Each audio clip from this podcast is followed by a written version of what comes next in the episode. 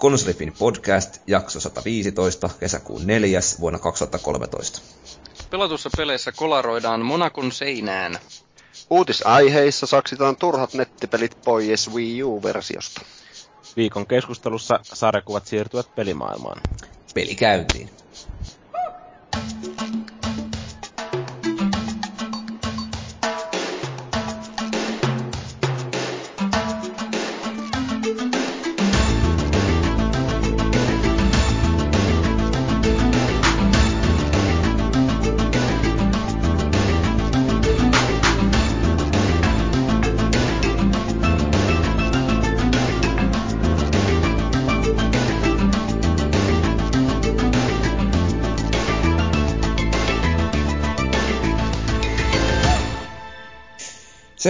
Se on tiistai päivä jälleen ja Konsolifin podcast.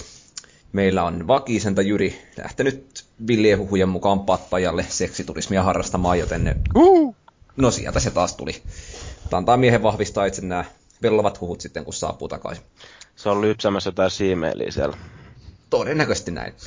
No joo, mutta mä oon Tuura Jahomista tällä kertaa Valuigi, ja tota, mulla on täällä kolme komeaa kaveria itselläni jeesailemassa tässä lähetyksessä. Ensimmäinen Felis Leo. Päivää, päivää. Mitä sulla on päällä tänään? Mm, teepaita ja bokserit näyttäisi olevan tällä hetkellä. Siinä on teepaita enemmän kuin mulla. Mm. No niin. No mitä? Samalla, samalla varustuksella Fellun kanssa. Kyllä. No, kesä, kesä on kuuma ja, niin, kesä on kuuma ja naiset on vähissä vaatteissa. Niitä vaan nyt ei tällä hetkellä ole tässä, tässä meidän podcastissa valitettavasti. Valitettavasti ei. Tota, sano sä asiantuntijana, että tarviiko autoilijan pysähtyä suojatielle, jos tota, tietä ylittävällä ei ole minihametta? Ää, joo, tarvii. Okei. Okay. Selvä juttu. No sitten, meillä on Amsterdamissa huumeita käyttänyt maagi. Joo, joo, kävin katsomassa punaisten lyhteen kadun ja tota, niin, tota, niin vedin pään täyteen crackia siellä. Mutta tota, to, kävin vaan siellä tosiaan todetakseni sen, että niin se oli varmaan 10 astetta viileämpää kuin täällä Suomessa, että joku noin keskimäärin joku 15 astetta oli lämmintää. Mereltä tuli tuuli aika kivasti sitä niin kuin, sinne niin kanssa. Että... On se vähän kyseenalaista toimintaa, että Rovaniemellä on kuumempaa kuin Turkissa. Näinpä. Siellä on porot ihmeissä.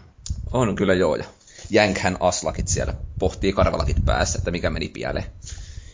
Mites sä tota, näkisit ton Champions League-finaalin suurena saksalaisen futiksen fanina? No joo, se tuli käytyä katsoa semmoisessa irkkubaarissa siellä, niin tuli kyllä juhlittua silloin Bayerin voittoa. Se on itse asiassa meikäläisen lempiseura. Lempiseura, että aika monesti ollut nyt viime vuonna, vuosina lähellä, mutta silti niin kaukana. Joo, se oli ihan hyvä, että ne ei viime vuonna voittanut kotistadionilla. Sitä niin. ylipeilystä olisi tullut loppua ikinä. no mutta sitten niin kuin Facebookiin tuossa kirjoittelinkin, että meillä on uusi vahvistus liittynyt seuraamme. Jaakkimo, mitä mies? Kyllä, oikein hyvää päivää. Ei tässä kuule kummempia. Näytän ihan kaksi naamalta tällä hetkellä, kun tein eilen lähempää tuttavuutta asfaltti sen pyörätien kanssa. Kännissä ajelit. No, no, no, huhupuheita. Tästä voi aina niin kuin vetää semmoisen pienen johtopäätöksen, että ei kannata välttämättä lähteä ajaa kännissä pyörällä opetuksena nuoremmille kuuntelijoille. Mm, kyllä, ottakaa opiksi tästä. No, mutta kerropas nyt jotain itsestäsi, kun olet tämmöinen tuoreempi ylläpitäjä. Kyllä, milloinka minä nyt aloittelin? Helmikuussa taisi aloittaa tuolla uutis, uutispuolella ja on uutisia väsäillyt sinne siitä lähtien enemmän tai vähemmän aktiivisesti. Ja tuota, no kuten äänestä varmaan kuulee, niin tältä Oulun suunnalta olen, että anteeksi kaikki Oulun murteesta. Tie, tiedän, se kuulostaa ihan hirveältä ominkin korviin, jos sitä jossain mediassa kuulee, mutta se on, se on hienoa, että meillä alkaa nyt olla täällä tamperelaisia ja kaikkia muita. Kyllä. Enemmän kohta kuin pääkaupunkiseutulaisia mukana täällä. Että... Koko on Suomen kasvikin. Oulustakin, sanistustihan se ainakin on, ja onko vielä muitakin? En mm, ole ihan varma. Meidän pitää kohta pistää Oulukasti pystyyn. Näin. Sinne me ei kyllä lähdetä. Joo, no mutta mitäs muuta, tuota, konsolifinin liityin jäseneksi joskus aikoja 2003 tai niihin aikoihin. Herran Jumala, siitäkin on jo kymmenkunta vuotta aikaa. Joo, mutta ainakin itse olen tuossa kiinnittänyt huomioon, että ehkä niin sitä aktiivisinta toimintaa sulla on tuolla Irkin puolella. No joo, kyllä. Siellä on helppo ja nopea antaa tulla tajunnan virtaan. Niin. Se on aivan näin, että kaikki vaan Irkki-kanavalle mukaan. Näin. Tämä on välitöntä palautetta ja höpöttelee niitä näitä. Sinne voi kertoa kaikki paskat jutut. Ja toisin kuin konsolifinin saitti, niin Irkki ei ole alhaalla ikinä. Ja muuten Irkkikin on oululainen keksintö. Että... Oi, no niin. päivä. Jarkko Oikarinen vai Oikarainen? No Onko niin. sille Ossille, joka formuloissa vaikuttaa, niin suku? Jaa, siitä en tiedä. Se on itse asiassa nykyään DTMssä, se on mun serkku. Ossi Oikarinen. Eli siis sä oot niin käytännössä Formula tähti itsekin. Kyllä joo. joo. Niin. No joo, mutta tota, kyllä kertoo jotain pelihistoriasta no, tai... Tuota, joo, no peleille on pelannut 8 lähtien joskus aikanaan. Ensimmäinen konsoli oli Master System Sega ja olin ihan Sega fanboy sen lapsua ja sitten sen jälkeen on kyllä ostanut kaikki muutkin konsolit, mitä vastaan on tullut. Että aika laaja-alainen pelimaku ja pelihistoria. Että No vielä se... mm, loppuun oleellinen kysymys, tämä DualShock vai se Xboxin kamala pädi? DualShock vai Xboxin kamala pädi? No eh, ehdottomasti Xboxin kamala pädi. Ootas mä, en mä voin potkia sut pihalle tästä keskustelusta. no mutta tota, eiköhän mennä itse pihviin. Eli meillä on tänään normaali sapluuna. Ensin vähän puhutaan peleistä, mitä ollaan pelailtu, ja sitten uutisia. Ja lopuksi puhutaan viikon keskusteluna sarjakuvaiheista peleistä. Mitä kaikki on tullut. Mutta, mitäs Jaakki, mä oot pelannut? Jotain tuoretta Joo, peliä. Todella tuoretta, mutta silti kato ajankohtaista. Eli Formula 1 2011. Tuota, ostin tosiaan tuon vanhemman version, kun se halvalla vastaan tuli. Se uudempi on vielä sen verran hintava, että eihän sitä näillä tuloilla semmoisia ostella. Ajattelin tosiaan, että voisi pitkästä aikaa jotain autopeliä kokeilla, kun ei ole paljon autopelejä tullut pelailtua. Sitten Mega Drive-aikoja ja Super Monaco GP, jotka oli muuten aivan mahtavia pelejä. Oletteko kokeillut? En ole kyllä sattunut. Tota, Super Nintendolla oli aikanaan tämä Nigel Mansell Formula-peli, mutta tota... Joo. Tuo Monaco GP2 oli Ayrton Sennan nimeä kantaa, että se oli... Joo. Se oli kyllä varsin mainio peli. Ja sitten tuota, No vähän Gran Turismo 2 joskus ja PGR 4 ja tuota, tuota, tuota, semmoista. Niin ajattelin tosi, että olisi hauska pitkästä aikaa kokeilla jotain autopeliä. Ja mulla oli alun perin suunnitelmista, että mä aina ajan ennen oikeaa formulakisaa, niin sen kyseisen radan ihan täyspitkänä lävitte, että voi sitten analyyttisesti katsoa kilpailuja telekkarista. Mutta, mutta eipä tuota ole saanut aikaiseksi. Se on aika, aika tuota, vaatii paljon, että jaksaa kaksi tuntia ajaa samaa rattaa ympäri. Joo, ja kun ei ole pelaajalla palkat ihan samalla tasolla kuin ei Räikkösellä. Aivan, ei aivan valitettavasti. Joo, mutta ajattelin tosiaan, että voisi kokeilla sellaista peliä, että ihan vähän jaksaisi jopa paneutua niihin säätöihin ja muihin ja tälleen, vaikka autoista ei mitään tiekään, niin silti. Kuinka syvällisesti se pystyy sitten säätämään? No, en ole, en ole niin tarkasti edes tutkinut niitä, mutta kyllä siellä pystyy kaikkia siipiä säätää ja kaikkea tämmöistä. Että kyllä siellä on monenlaista nippeliä ja nappeliä. No minkälaista uramoodia sä oot nyt lähtenyt sitten? Joo, no mä en ole pelata uraa tuon yhden kauden lävitte. lävitte tuolla. Mä aloitin lootuksella ja, ja tuota, sitten sain sieltä, nousin Williamsille sitten toiselle kaudelle. No nykyään se, se ehkä oikeasti menisi ihan sillä tavalla, että se olisi ei se ehkä nousua. Joo, paitsi, paitsi ehkä jäämiehellä saattaa mennäkin.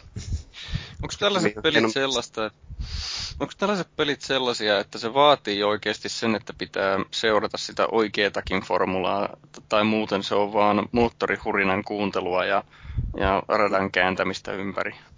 No kyllä se vähän riippuu. Kyllähän siitä varmaan hyötyä on, jos osaa vähän niitä ajolinjoja sun muita kateilla ja miettiä, mutta jos pistää ne vaikeustasot sun muut sinne helpomman suuntaan, niin, niin ei kai siinä muuta kuin rällää menemään vaan että ei se mitään tietoutta välttämättä vaadi sen kummemmin.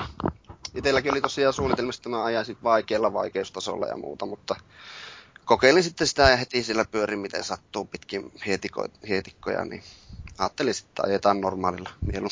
mielum. No kyllähän on siistejä pelejä, varsinkin jos niinku vielä ratilla pääsee vääntää ja näin. Niin. Joo, se olisi kyllä kiva. Kyllä. Oot pelannut padilla siis ilmeisesti. Padilla joo, koska Xboxin padi on mainio mainio ohjaan, niin ei sitä muuta tarvi. Mutta olisi sitä ratilla mukava kokeilla, kyllä. Siinä on aina vaan oma hommansa sitten viritellä ne aina niin. pelisessio varten siihen. Niinpä, niinpä. Joo, ja tosiaan mä kokeilin tuota, tuli kutsu tämmöiseltä tuntemattomalta ilmeisesti tuolta foorumilta lö- löysi ja pisti pyyntöä, että pelataanko co kautta lävitte. Ajettiin yksi, yksi kisa vasta, ja siinähän minä olin menestyksekkäästi 14. Sitten se oli just pro-tasolla, tämä pisti se suorilta prolle. Ja en ehtinyt siinä sanoa, että en mä ehkä tällä tasolla vielä ole tässä pelissä. Aika, jossa olin 12, sain 10 ruudun lähtöruuturangaistuksen ja sitten lähin 20, 12 sijalta ja nousin neljänneksi toista. Vahvaa Grosjean suorittamista. Kyllä, vähän tuli semmoiset Grosjean vibat siitä omasta, omasta hommasta. Mutta se oli kyllä mukavaa, mukavaa tosiaan co-oppina. Sitten kun mikit sun muut ottaa vielä siihen käyttöön, niin Kuinka Onko siinä muuten, miten, miten monta pelaajaa siinä on, tai pystyy pelaamaan sitä kooppia samaan aikaan, että onko se kahdelle pelaajalle vaan vai? Kyllä se vaan kahdelle pelaajalle ilmeisesti. Ja sitten on aika paska homma, että siinä ei voi pelata kuin yhtä co kautta kerralla, että jos aloittaa toisen kaverin kanssa toisen kauden, niin se pitää sitten tallentaa sen edellisen päälle. Joo, luulisin, että se ei ole mikään ihan mahdoton homma. Niin no näinpä, näinpä. En tiedä sitten siinä uudemmassa versiossa, että mitä siinä, miten se siinä menee minkälaista haasta toi tekoäly tarjoaa siinä? Odottaa. No se tekoäly, niin sanottu tekoäly, kyllä ne aika kiskoilla ajelee ne vastustajat. Että vaikka kuinka kovaa takana, kovana takaa tulisi. Tuota, tai ei homolla tavalla. Ei yhtään. Niin tuota, ei ne siinä vä- väistele paljon, että kyllä siinä sitten rytisee oikein kunnolla, jos itse ei väistele niitä. Se mua. Se, joo, sori, että mä keskeytyn, mutta noissa monesti noissa autopeleissä sitten häirinnyt just se, että vaikka on, on olevina niin kuin tosi realistisia niin kuin muuta mainostaa, että nyt niin kuin oikea auto, autosimulaattori ja näin, niin silti nämä vastustajat tailee aina silleen semmoisella kunnon kuminauhalla siinä. Että niin. Mm, näinhän se on. No kolaroiko siellä tekoäly siis keskenänsä ikinä? Vai onko se, vai kyllä ne, joo, kyllä se tuntuu, että en ole ikinä päässyt todistamaan vielä tuossa pelissä, mutta kyllä siellä välillä tuota, vihreät ja keltaiset liput varsinkin heiluu, että kyllä ne siellä vissiin kolaroi. Ja välillä sille tulee vastaan etusiipiä radalla ja tämmöistä, että kyllä siellä monenlaista toimintaa siellä tapahtuu. Minusta ei varmaan ole millään tavalla mallinnettu mitään teknisiä ongelmia, vai tota, se on aika jännittävää siis, että pystyy vaikka joku vaihdelajotikko hajoamaan. Niin, en, en ole varma, en ole niihinkään vielä törmännyt. Mä muistan jo, Pleikkarilla oli F197, jota muuten myös vähän pelasi aikanaan, niin siinä oli esimerkiksi, että moottori voi pamahtaa ihan itekseen yhtäkkiä. Oliko 97 se, missä oli kannessa tota, Schumacher, Häkkinen ja Mika Salo? Ei, kun se oli 98 muistaakseni. 98 oli se, jossa tuli tämän, tämän Kyllösen selostus mukaan. Ja... Päästiin nauttimaan siitä. Kyllä, toistelee samoja asioita koko ajan.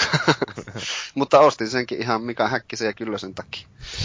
No soitoa, kun sä puhuin varmaan kuukausi sitten tuosta pelien vaihtotodista, mikä oli yliopistoa käymä, tai olin käymässä siellä, niin siellä olisi ollut just se Formula se Mika Salo oli kannessa, ja meinasin ottaa pelkästään sen takia, mutta Joo. ei sitten pysty, kun en luopua Max Payne ykkösestä. Mika Salo on hieno mies ja hyvä kommentaattori. Onhan se. Mulla on muuten Mika Häkkisen nimikirjoitus, että tiedätte. Mistä sä oot saanut muisen? On kuule saanut veljen ex-tyttöystävän kaverin isältä. se on vuodelta 93, se on Mika Häkkisen tämmöinen Lotus, Lotus promokuva ja siinä on ihan aito silti nimikirjoitus. Se on mulla tuolla mm. kehyksissä. Sano sen vielä kerran, keneltä se oli. Ootapa kun mä mietin. Siis veljen ex-tyttöystävän ystävän isältä. Kyllä. No niin. Eli käytännössä olette taas parhaita kavereita Häkkisen kanssa. Kyllä, melkein saunakavereita. No, no onko Vormuloista vielä jotain lisäkerrottavaa? No ei kai tuosta, tuota, no Kimiä ja Mika Häkkistä nyt ei koskaan voi liikaa ylistää, mutta jätetään se nyt toiseen kertaan sitten. Ootko muuten koskaan pelannut semmoista peliä, kuin, mikä se on Grand Prix, eikö ollut se joku ton Geoff Hammondin, Aa, Hammondin tekemä peli silloin? Sehän oli mukamassa semmoinen simulaattori, tosi simulaattori. Niin oli joo. Se oli just mallinnettu autojen hajoamiset sun muut aika, aika siihen, siihen ajan nähden niin, hyvin. se on joskus 90-luvun alkupuolella tullut mun muistaakseni niin. peliä. Muistan, muistan jossain sitä joskus kokeilleeni, mutta en sen enempää ole pelannut. Joo, itse muistan, että on joskus hakannut tota silleen Joo. aika sor- sormet ruvella tota, niin, näp- tietokoneen näppäimistä on tietenkin se ehkä ihan optimaalisin Joo. pelitapa, mutta kuitenkin. Ja kyllä se, sehän näytti aivan sairaan hyvältä siihen sen aikaiseksi peliksi. Muistan, kun kattelin, kuolasin kuville jostain lehdistä, että Joo. näytti komialta. Ja oli ihan suhteellisen haastava, jos niin kuin halusi mm. tehdä sitten semmoisen. Näinpä. No mutta, kertoisin itse seuraavaksi. Nimittäin pelannut tällaista todella vakavaa peliä kuin Wonderbook Dix Nightcrawler. Leikkari kolmosella. Ja tähän liittyy semmoinen tarina, että tuo Jyri tuossa antoi mulle Bioshock 1 lainaa, että pitäisi pelata se läpi. Ja tein sitten seuraavana päivänä ainoan rationaalisen ratkaisun ja menin nostamaan Wonderbookin, jotta ei joudu koskee Bioshockiin ihan vielä. Nonni. Että tossa se hyllyssä nyt sitten homehtuu. Voi sinä kerettiläinen. Tää on vähän epäonnistunut ihminen. Erilainen nuori. No, mutta nyt tuli sitten IGN Suomen arvostelukappale tuohon uuteen Wonderbook-peliin Dix Nightcrawler. Ja, ja, ja samaa kirjaa siis hyödyntäen ja niin kuin pelimekanistisesti hyvin samanlainen. Tuossa niin kuin ideana on se, että ne on ottanut niin kuin tunnetuista lastensaduista vähän tätä viittauksia, niin kuin tai tyyliin kolme porsasta ja Robin Hoodia sun muita. Ja tuolla maailmassa sitten niin tämä pelin nimihenkilö, etsivä Dix, ja sitten tietysti pelaaja itse yrittää tota, selvitellä vähän tämmöistä, no ei voi sanoa murhaa, mutta hyvin niin kuin lähelle sellaista. Ja tota, se on tämmöinen hyvin lapsenomainen peli, eli se tietysti tehty niin kuin Wonderbook yleensäkin niin nuoremmalle yleisölle sekä muun kaltaisia lapsenmielisiä silmällä pitäen. Mutta tuossa mitä itse tykkäsin hirveästi on se, että se huumori on niin kuin hyvin sellaista äh, härskiä, voisi jopa sanoa. Tai siitä, kun se on sellaista, että niin kuin tämä yksi dialogin pätkä siellä oli, että tässä sitä ollaan munan peitossa ja joku on vispannut tyyriksen kokkeliksi tyyppistä läppää. Ja Aha. on silleen vähän niin kuin hiljaa, että mitähän pirua tämä peli yrittää olla. Et sen niin, ta... sä sanoit, että lasten peli. Joo. Ja siis tuossa niin kuin dialogissa on hyvin paljon sellaista vähän niin kuin akuankkamaista suorittamista. On niin kuin hauskoja sanaleikkejä löytyy jatkuvalla syötöllä. Kuka sitä sikailee? Pistetään mutelle. niin, niin. niin. Mut, mut. Ö, se, että toi peli kestää noin kolmisen tuntia päästä läpitte, niin se on tota semmoinen, onhan se aika lyhyt, vaikka ilmeisesti saakin niin kuin alehintaa nostettua. Minkä hintainen se sitten on? Tässä katselin play.comista se niin parikymppiä, noin suunnilleen. Joo. Tosin se oli ilmaista kirjaa ja toihan vaatii sen kirjan toimijakseen. Samoin Moven, joka se löytyy jostain kaapin pohjalta pölykerroksen alta. Niin siis onko niitä Wonderbook-pelejä semmoisia, jotka ei tarvi sitä itse kirjaa? Öö, ei, että se, kaikki Wonderbookit perustuu siihen kirjaan, että se toimii niin kuin jatketun todellisuuden kautta siinä sitten. Just. Ja se kirja on, siis se on joku aika iso. Se on tommonen niin kuin ison sarjakuva-albumin kokonen. Et aika tyylikkään näköinen, onko tämä on hyllyssä, että se ei silleen niin kuin pomppaa silmille ollenkaan. Vaikka nyt onkin tietysti tämmöinen kirkkaan sininen, mutta kuitenkin. Hyvä sisustuselementti siis. No siis vähemmän huono kuin moni muu peliasia. Et toi ei niin kuin sillä tosiaan, tosiaan hyppää silmille, josta pitää siististi hyllyssä. Mut se, mikä tuossa Wonderboogissakin mulle tuli vähän ongelmaksi, tota se, että kun toi vaatii ton ovekameran ja se pitää osoittaa niin kuin lattiaa kohden, jossa pelaajan pitäisi sitten pystyä niin kuin istumaan lattian. tähän mun pieneen kämppään, niin ei saa kyllä minkäänlaista sellaista järkevää sijoituskohdetta sille, missä pystyisi pelaamaan mukavasti. Ja lopulta menee vaan siihen, että yrittää etsiä jonkun epämiellyttävän kylkiasennon, jossa näkyy, näkyy kameralle sitten kaikki mahdollinen. Ja tota, ö, sitten se, että kun sen kameran pitää tosiaan nähdä ne Wonderbookin sivut, ja se pelaaminen tapahtuu vaan sille, että pyöritellään sitä kirjaa ja käännellään ja kallistetaan, ravistellaan ja mitä kaikkea mahdollista voi tehdä. Niin tota, se, että jos on niinku liian lähellä sitä kameraa, niin se ei mennä tunnistaa sitä kunnolla. Ja se on kohtuullisen nihkeet se pelaaminen välillä, että kun tulee erroria vaan ruudulle koko ajan.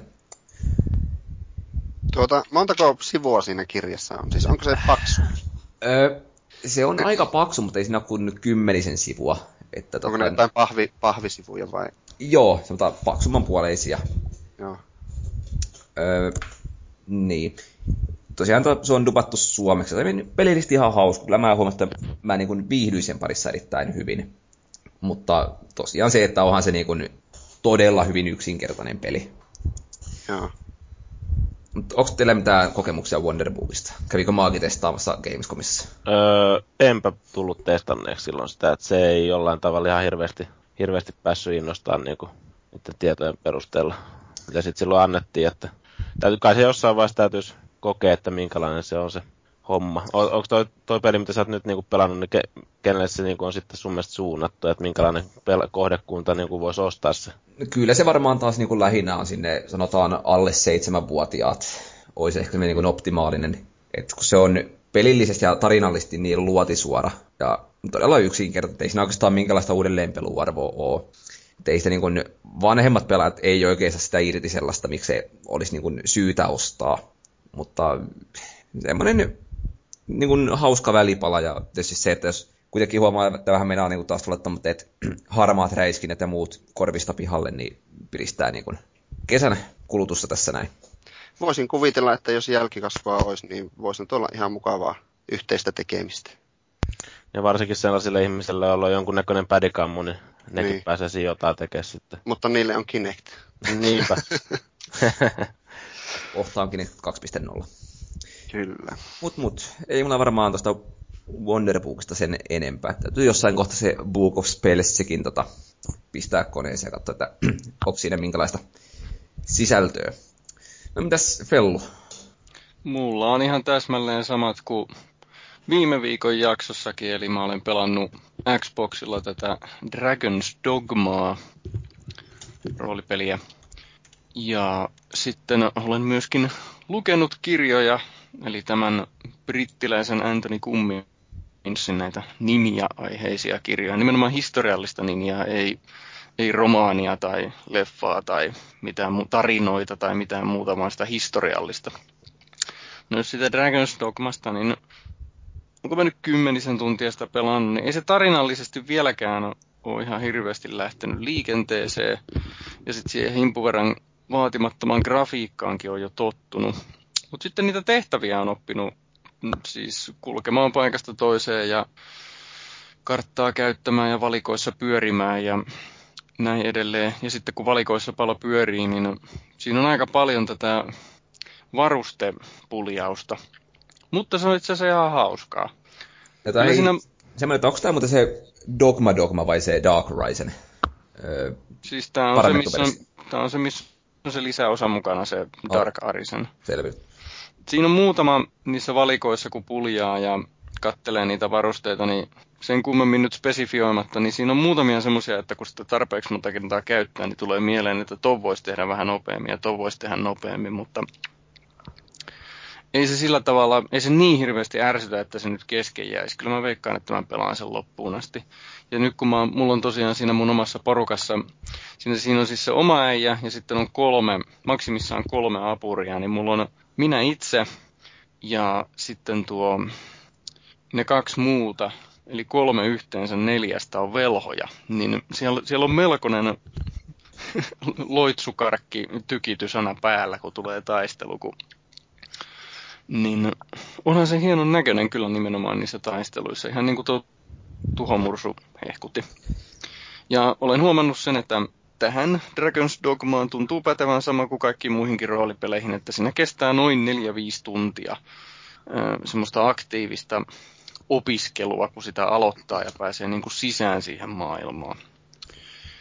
Ja no, yksi mikä nyt harmittaa on se, että se tehtävävalikko on, mä en oikein, siitä ei näe selvästi, että mikä on niin kuin päätehtäviä ja mikä sivutehtäviä. Esimerkiksi tuossa Mass Effectissä ja Dragon Ageissa niin muistaa aina sen, että siellä näki selvästi, että mikä oli päätehtävä ja mikä sivutehtävä. No, Dragon's Dogma etenee, ei siinä sen kummallisempaa, että... Öö, onko tuossa, oliko Dark Horizon siinä lisäksi tullut se, että pystyy niin aina teleporttaamaan kaupunkiin? Se mä itse muista, mä ohjasin ihan täysin vaan siihen, että alun perin niin kaikki matka vedettiin kävellen, mikä niin kuin no, kävi pidemmän aika puuduttavaksi. Siinä on semmoinen, että pystyy pistämään semmoisen kiven maahan ja siihen kohtaan pystyy sitten pikamatkustaan. Ja sitten on toinen kivi, jolla pystyy matkustaan tonne niin kuin sinne lähtöpaikkaan, sinne, mikä se Grand Soren, se pääkaupunki on. Niin semmonen on, että siinä pystyy vaihtamaan paikkaa nopeasti. Nyt mä vaan huomasin semmoisen asian, että kun mä oon niitä molempia käyttänyt kerran vai kaksi, niin nyt mulla ei enää ole niitä siellä valikossa.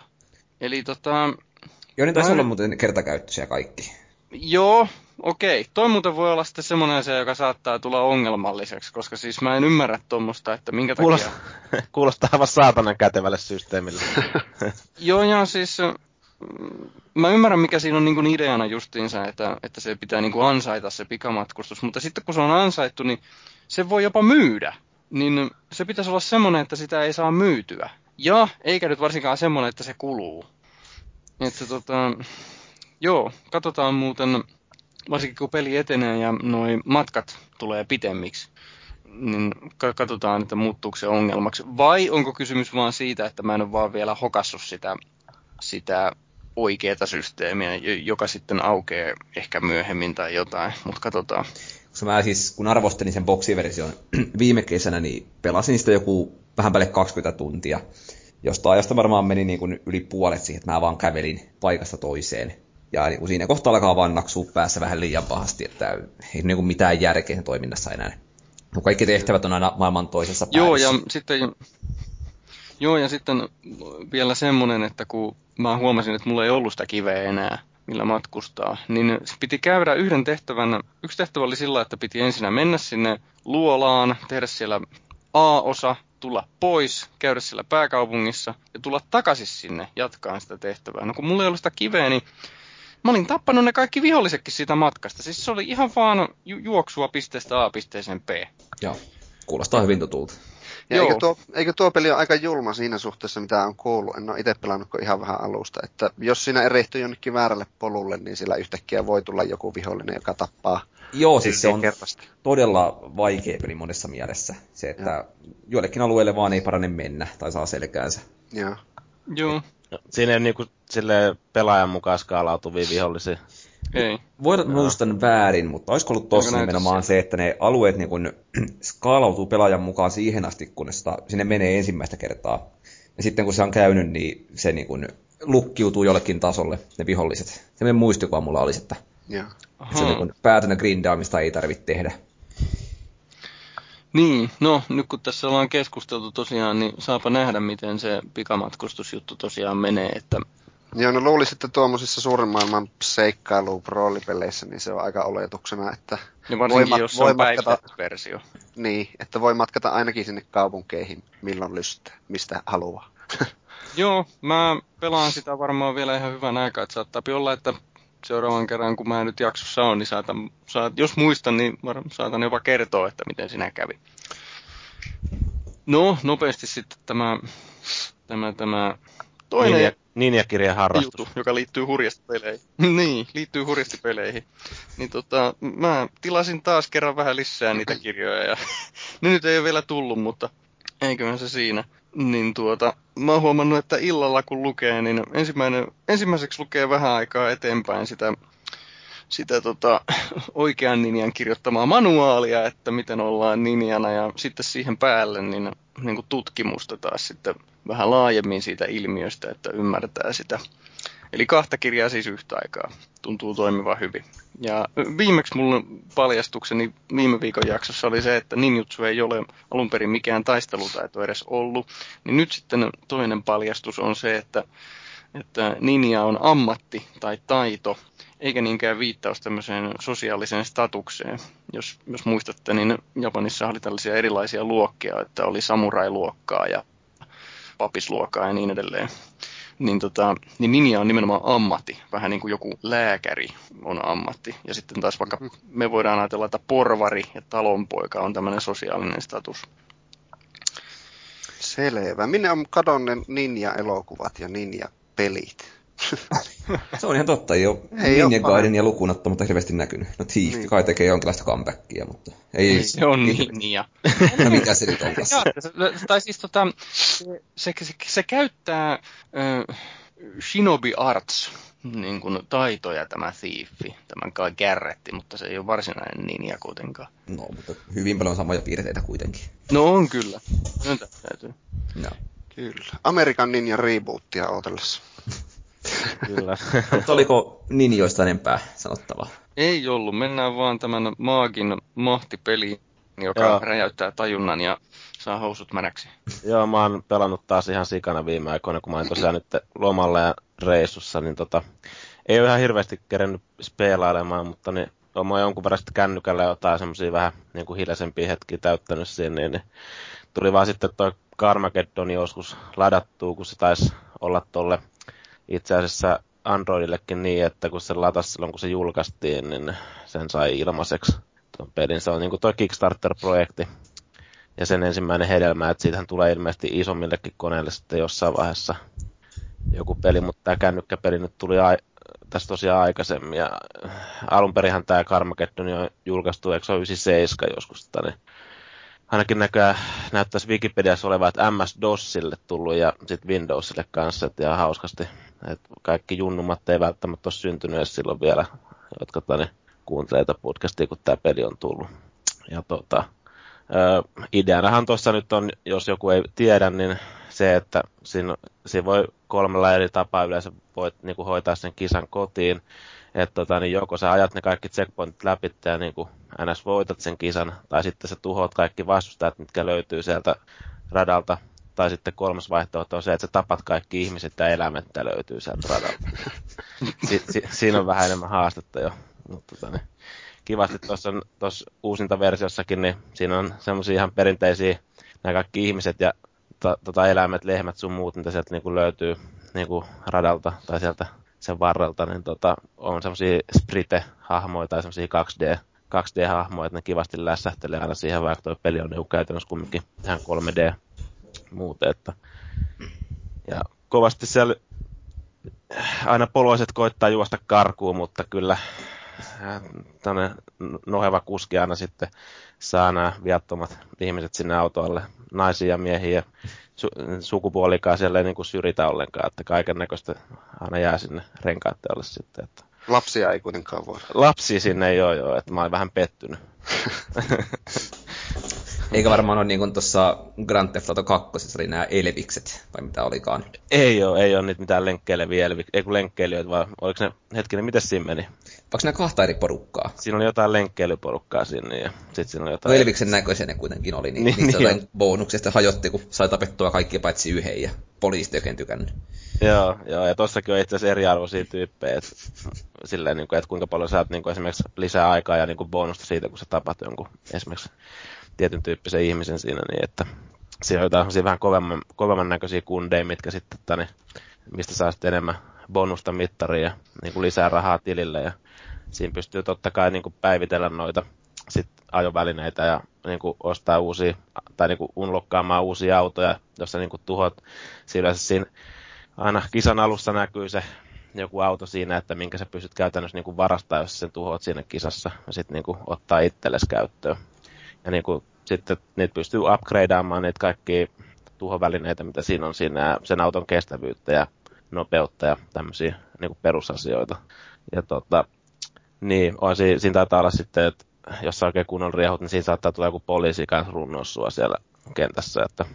Mutta silleen tämä mobiiliversio on ihan, ihan ok toteutettu mun mielestä, että se ohjattavuus on saatu ihan yllättävän hyväksi, että siinä on nämä niin kuin, suuntanäppäimet laitettu siihen kännykän kosketusnäytölle, ja sitten siinä on kaasujarru, ja sitten on vielä kässäri siihen päälle, että yllättävän hyvin toi on niin kuin toiminut näin niin kuin mobiililaitteellakin. Ja ei se niin kuin välttämättä mikään hienomman näköinen peli on, mitä mobiililla on julkaistu esimerkiksi autopelejä, mutta tuommoisena niin kuin aina saivot narikkaa ja ää, pienissä he, niin kuin, nopeissa erissä pelattuna, niin ihan semmoista kumminkin kelpo viihdettä niin kuin tälläkin hetkellä, vaikka sitten joutuisi maksaa se joku pari euroa, niin voi sen rahaa huonomminkin käyttää mun mielestä.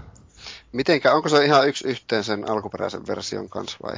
Öö, kyllä se mun mielestä käytännössä on aika pitkälle niin kuin sama peli, paitsi että tietenkin viilattu grafikoita paremmaksi. Että, Joo. Tota, paitsi tietenkin sitten, että siinä on säilytetty tosiaan ne sprite-hahmot siinä, mitkä luo jonkunnäköistä niin kuin retrofiilistä sitten siihen peliin. Ja tietenkin nuo kaikki puut ja tämmöiset, tota niin, taitaa olla kanssa kaksulotteisia siinä. Et, ja jos sä menet siihen lähelle, niin se on semmoista pikselimössöä, mutta aika uskollinen toisille alkuperäiselle Ja toikin on itse asiassa semmoinen peli, missä voi valita myös, kun siinä on se öö, vasemmassa yläkulmassa, siinä aina kun sä ajat, siinä näkyy sen tota, niin, hahmon kasvot siinä, ja niitä ne ilmeet, kun sä vetelet jotain päin sinne. Niin, siinä voi valita miehen tai niin kuin naisen, että olikohan se, mikä se, se oli joku Max Damage, ja oliko se joku An, Die Anna tai jotain tuon tyyppisiä niin kuin hahmojen nimet, niin kuin mitä voi ottaa, että siinäkin, siinäkin on ajateltu jo niin pitkälle, että voi naisetkin nauttia naisahmulla pelaamisesta. Tai sitten... Varmasti paljon naispelaajia on tuolla. Varmasti, joo. ja. joo. No mä voisin vielä sitten moppiosuuden päätteeksi vähän kertoa tuosta Uujaasta, kun tuossa lauantaina tuli tosiaan piipahdettua tamperelaisen ravintola 931, ja siellä oli sitten podcastissakin esiintyneen Anna-Kaisa Kultiman uujaa tuotuna sinne tsekattavaksi. Ja tota, se oli oikein niin kuin, mielenkiintoinen teknologialelu, se on se, miten sitä niin parhaiten voisi kuvailla. Eli tota, käytännössä pelattiin niin mobiilipelejä ö, TV-ruudulta. Et käsin tietysti vähän jäi se fiilis, että minkä takia niin kun haluaisi pelata jotain yksinkertaista mobiilipeliä olohuoneen ykkösnäytöltä. Mutta tota, viihdyttävä pikkukokeilu. Se, mikä sinä pisti niin todella hajottamaan kyllä oli se, että se pädi, mikä on, tämä ihan mukava, on se nyt siis, tai ei mikään DualShock, mutta ihan kelvollinen kuitenkin, niin siinä se viive on ihan naurettavan pitkä. Eli että kun pelasit jotain tällaista juoksupeliä, jossa niin pitäisi hyppiä esteiden ylitte, niin noin sekunnin viive napin painalluksessa aina, mikä tietysti tekee sitä vähän niin kuin hankalamman puoleista, käytännössä, johonkin. Käytännössä tuhoaa pelikokemuksen varmaan kokonaan sitten. Monissa peleissä kyllä, mutta sitten oli ainakin tota Nightmare Castle, kohan sen pelin nimi oli, tämmöinen niin kuin ylöspäin menevä peli, jossa yritetään vaan niin kuin pomppia laavaa pakoon, niin se toimi niin kuin erinomaisen mukavasti sillä. Ja ilmeisesti ilmainen peli, joten pitää pistää lataukseen jossain kohtaa, se löytyy Windows Phoneille. Mutta tota, Jyrille vaan terveiset, ilmeisesti hän ei ole vielä saanut omaa uujaatansa. Niin Jyrille ei ole vielä tullut. Ilmeisesti ei, näin mä ymmärsin, että... Milloin siinä on se virallinen julkaisupäivä, että sitä voi ihan haiskella nettikaupoista? Sitä en osaa sanoa, tota vieläkin pukata niitä näille Kickstarter-tukijoille. Ne on saanut sen beta-testiä. Ja jotain tällaista vaan annoin itseni ymmärtää eilen, että siellä on ollut toimituksessa ihan naurettavia ongelmia sen suhteen, että ne ei ole niin kuin saanut oikein niihin paketteihin laitettu oikeita yhteystietoja, jonka takia ne seisoo jollain Itellalla ja muilla postifirmalla varastossa ilman, että kukaan oikein tietää, kenelle ne olisi menossa. Eli no. se on hyvin niin kuin ammattimaista toimintaa. Kuulostaa vakuuttavalta. Kyllä. Minkä niin kokonen, sehän on aika pieni laitos, eikö se ole kokonaisuudessaan se? Joo, siis ei se ole kuin semmoinen, olisiko viisi senttiä korkea ehkä, siis, no ei vähän enemmän, mutta siis todella pieni, semmoinen kuution kokoinen, että tota, et, et, hyvin saisi niinku piiloa mihin tahansa hyllyyn tai ö, kaapin pohjalle. Sitten helppo hukatakin sitten. Niin, mutta käytännössä se on tietenkin tehokkaan kännykän sisustat siinä, niin siinäkin mielessä ihan ymmärrettävää, että sen saa niin pienen tilaan pakattua. Kyllä joo. Et ihan vakuuttava demo. Tosin edelleen vähän sitä, että en mä en ymmärrä, miten tota, sillä olisi kauhean suurta tulevaisuutta sillä laitteella. Mutta jos hyviä pelejä tulee, niin mikä jottei. Mutta, niin. mutta eiköhän meidän moppiosuus ollut siinä. Lyhyen tauon jälkeen paljastetaan salaisuuksia 13 vuoden takaa.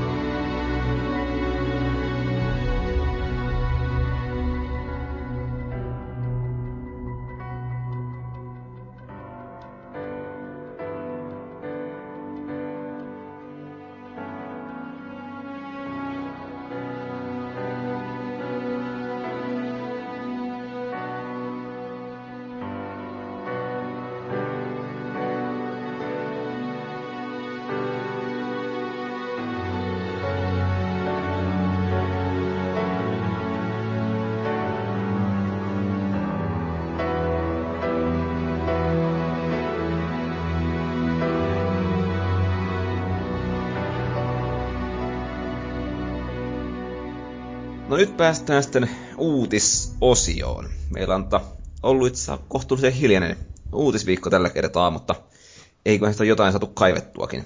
Ja nyt aloitetaan tällaisella hyvinkin hävyttömällä kotimaisen saitin mainostamisella, eli The Real Men's Playground järjestää 11. päivä kesäkuuta niin kolmevuotissynttäreensä takia viiden päivän pelimaratonin. Ah, mä katsoin viiden päivän putki, että niillä on joku ryyppiputki. No mä en ole ihan vakuuttunut, voi olla, että ne molemmat tapahtuu. Niin, hän voi yhdistää. Mutta tota, siellä on striimattavana peliä jos jonkinlaista, ja ilmeisesti vieraan on ainakin gamerista tuttu Jarkko ja nelinpelistä joku Jannu. Jasoni. Kyllä. Hien, hieno mies. Ai, sä tunnet miehen. Joo. Alright, en oo. Nelinpeliä vielä ehtinyt kuuntelemaan, niin ei ole omaa havaintoa tuosta touhusta. Sekä sitten joku ilmeisesti pelimaratonporukka Paskat Maalarit. Aika jännittävä nimi porukalla muuten.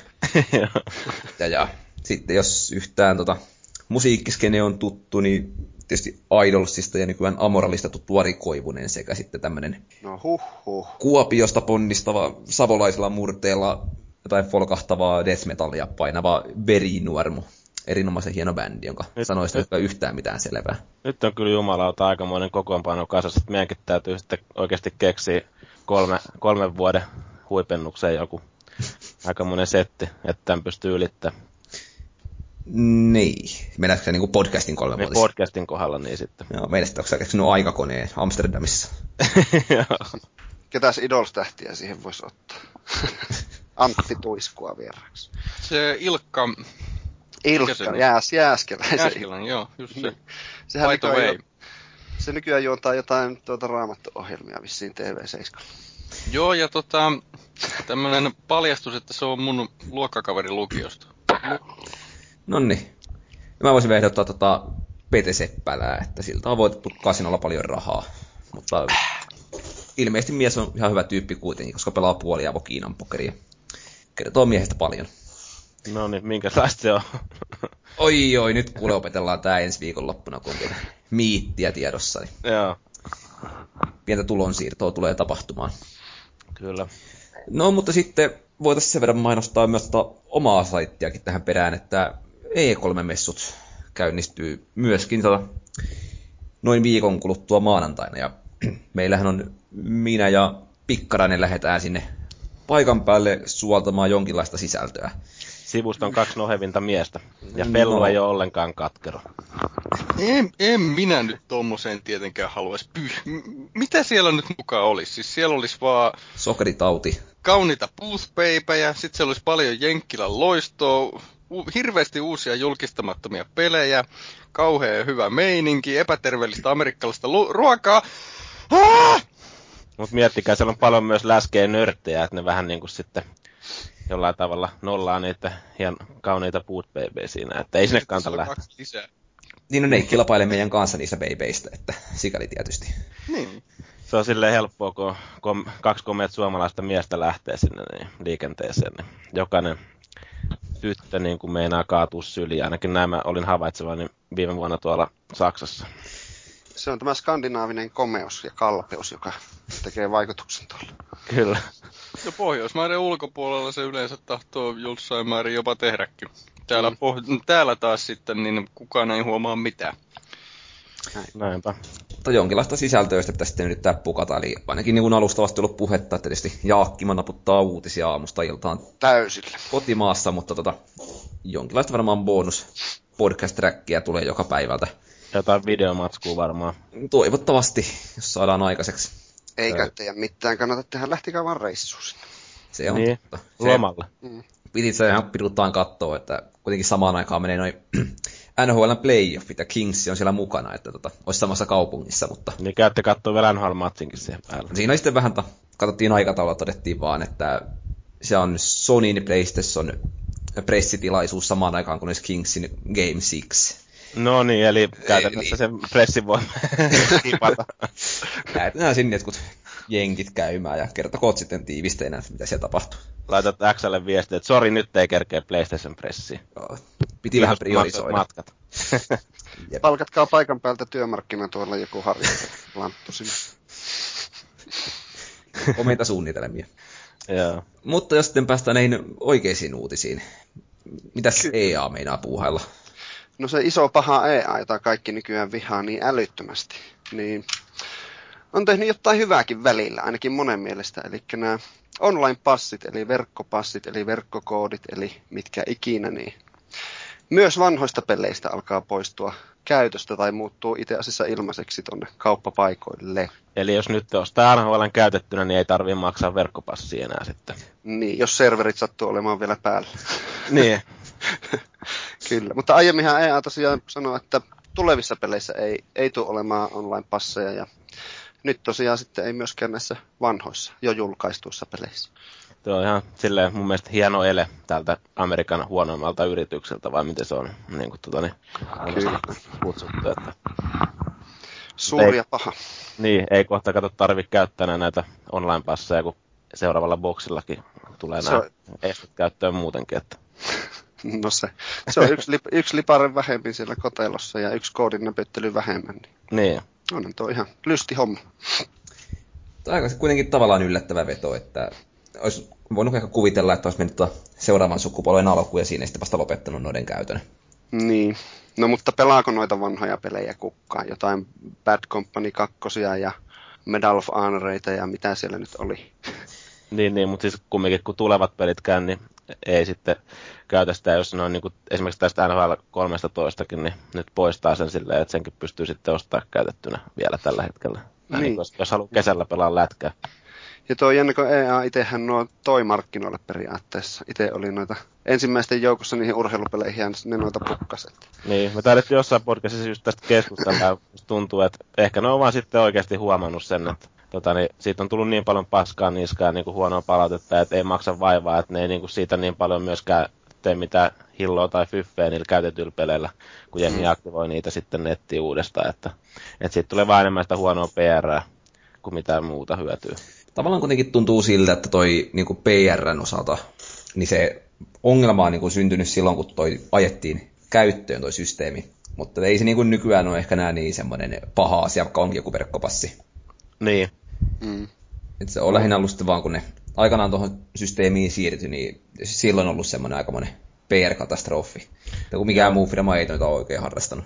Mua it, itsehän nyt ei ole sinänsä toi häirinnyt, kun niitä EA-pelejä, mitä mä pelaan verkossa, niin mä yleensä ostan ne heti silloin, kun ne tulee ja julkkarissa, että et, et, ei ole. En ole itse huomannut mitään niin käytännössä. Mm. Itellä taitaa olla ainut just tuo formula, mitä pelasinkin, niin sen ostin käytettynä tosiaan ja, ja, ja siinä piti sitten ostaa se koodi, että pääsin kokeilemaan verkossakin. Paljon se muuten maksaa? Se on jotain, onko se 1200 pistettä vai 800 pistettä? No, olisiko 800 ne vissiin ruukannut olla? En ole ihan varma, mutta... Eli noin kympin luokka? Baltia rallaa, joo. No, mutta ennen kuin päättävät sitten ilmoittaa, että siirtyvät jonnekin vakituisiin kuukausimaksuihin, niin ollaan tyytyväisiä tähän, mitä nyt saatiin. Näinpä. Näin. No minkälaista huhua Sonin suunnalta on tullut? No Sony tuumaa, että Vitalla täytyisi päästä ohjaamaan kaikkia Pleikkarin nelosen pelejä. Eli ne on Digital Foundry kertoo, että tuota noin.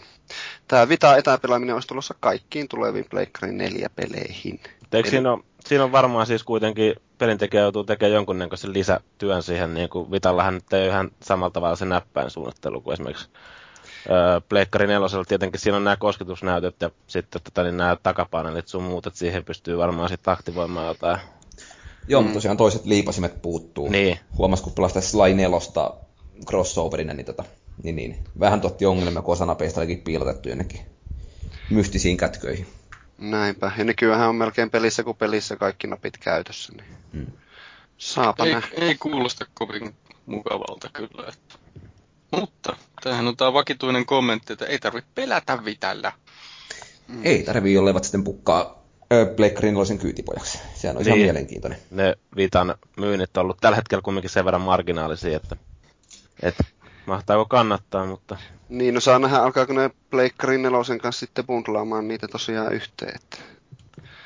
Niillä voisi olla kyllä varaa siihen nyt, kun tota, niin. ilmeisesti Xbox One ja Kinect on aika kallis paketti sen Kinectin takia, niin ainakin joku huhu oli, että pleikkarin ei olisi halvempi yksinänsä, niin, niin siihen voisi sen pitää laittaa kyytipajaksi. Se voisi olla ihan houkutteleva, houkuttelevakin homma. No se Joo. voisi kyllä olla. se olisi kyllä sellainen ihan, ihan kunnon niin kuin NS win-win tilanne, että tota, niin saa, sitä, saa sille Vitallekin lisää käyttäjäkuntaa ainakin tolleen, jos se mm. pleikkari neljän kyljessä ja sitten niin saattaisi tulla ehkä vielä tuolta pelintekijäpuolelta sinnekin parempaa tukea, jos se pystyisit käyttämään, niin kuin, tai pelintekijät pystyisi jollain tavalla ole siitä vähän enemmän varmoja, että ainakin osalla Pleikkarin käyttäjistä on se vita, niin ne pystyisi tekemään esimerkiksi siihenkin jotain ominaisuuksia, jos on tarvetta niin kuin yhteistyöhön sen kanssa tai jotain muuta, en tiedä sitten. Mm. Mutta sehän tämän, nämä nyt on aina tällaisia Kenties C3 tiedetään lisää. Nimenomaan. No, mutta Pleikkari kolmosesta ja Xboxista.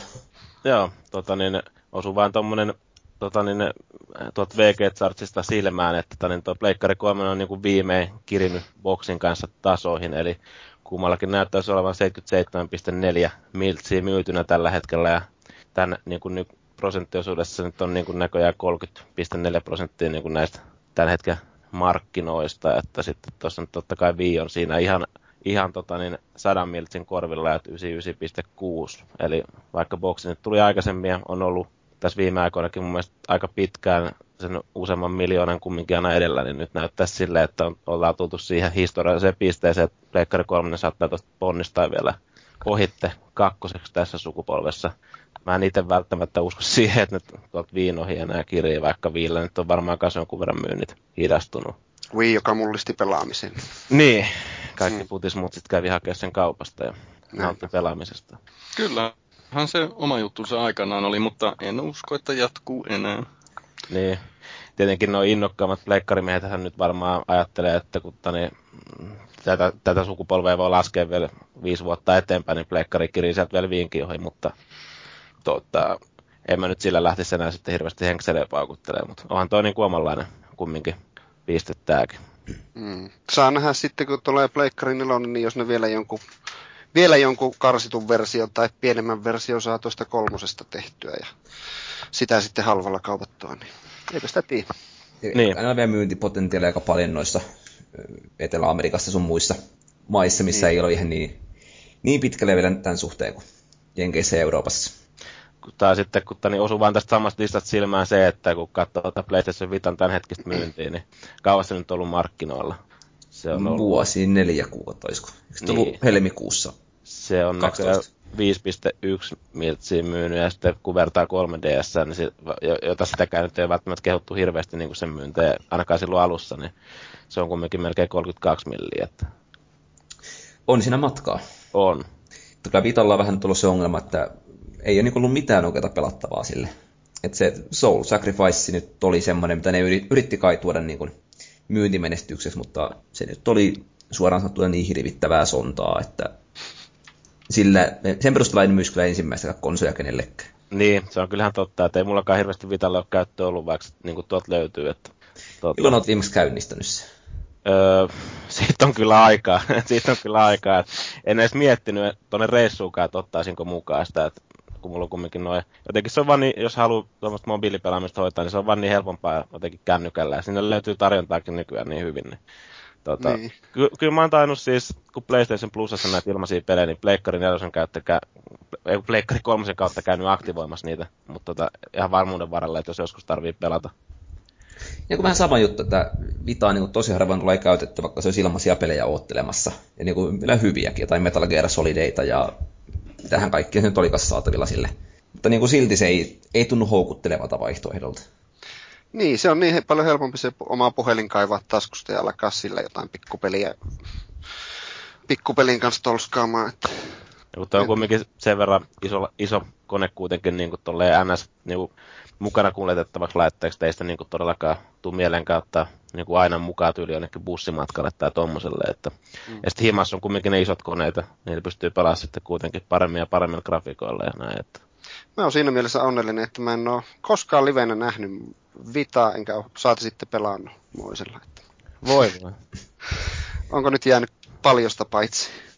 No, se on teknisesti hyvä laite, mutta se ei vaan oikein tahdo riittää. Jos haluaa olla pelikonsoli ja ei ole pelattavaa, niin, niin kuin Wii näkee, että se ei ole ihan hirveän pitkälle päässyt. No ei kyllä hirveän, joo. Samoin kuin kun Wii U tuli puhe, niin tota, oli tämä joku uutisotsikko tuolla tota, Irkissanikin pyöri. Linkki tähän kohtaan, mutta tämä Rosvot oli käynyt pöllimässä kuin kämpästä muun muassa boxin ja iPadin ja kaiken, paitsi Wii Uun. Käyttiin sinne pöydälle. en niin tiedä, mistä se kertoo, että ihan tää, tää, Ei kelpaa edes rosvoilla. Tää olisi tämmönen niinku, tää, tää, olisi, tää, tää, tää juttu olisi pitänyt olla tuhan mursun tota, niin nautiskelu tuossa. Että, olisi päässyt nauraa vielä räkäisesti päälle siihen. Että. Miettikää siellä koko kämppä tyhjä, tuhkatkin viety pesästä, mutta Wii U jossain nurkasta silloin. no mutta, mutta. Mutta tosiaan Wii on aika lähellä 100 miljoonaa, mutta jos Microsoftilta kysytään, niin Xbox 360 ylittää vielä 100 miljoonaa, sillä ainakin IGN Suomessa oli uutinen siitä, että 25 miljoonaa kappaletta olisi vielä tarkoitus myydä tuota laitetta. Niin, ja enää matka ei näytä olevan niinkään pitkä, kun tuossa on tosiaan tuo 77 nyt jo taulussa. Niin. Joo, no ronskisti yli sadan siis. Niin. No Mutta... melko rohkea, rohkea tuota ennuste. On, olihan se sen verran tota kuitenkin. Miten esim. edellisen Xboxin kanssa kävi. Se, se on tämä kuuluisa viisaus, että kauas on pitkä matka, että toni, niin. tonne on vielä helvetin pitkä matka tonne 20, tai siis 100 miljoonaa. Että. Mutta Microsoftin viihdeosaston varapuheenjohtaja Yusuf Mehdi oli vaan todennut, että näistä noin puolet olisi korvaavia konsoleita hajonneille. No just Mutta niin, tietysti. Siellä on kuitenkin 2,5 miljoonaa myytävänä uusia. Kuulostaa hyvältä strategialta tuo. Red Ring of Death on ollut niin hyvä bisnesidea. Kyllä, alusta lähtien suunniteltu. Ei me muuten päästä yli 50 miljoonaa, että rikotaan konsoleita päästä. Etänä alkavat sieltä kytkimistä sammuttelemaan masinoita, että ostakaapa uusi. Niillähän on mahdollisuus kyllä ainakin niin. lykätä vähän. Varsinkin jos, eikö, miten nämä menee, nämä, jos pelaa pirattipelejä, niin eikö niin kuin sulje kokonaan se ainakin gamer vai sulkeeko ne koko sen paskan sieltä vai? Kyllä Sama. ne gamer varmaan bännää sitten. Niin. Niin, jos pelaa livessä. Niin.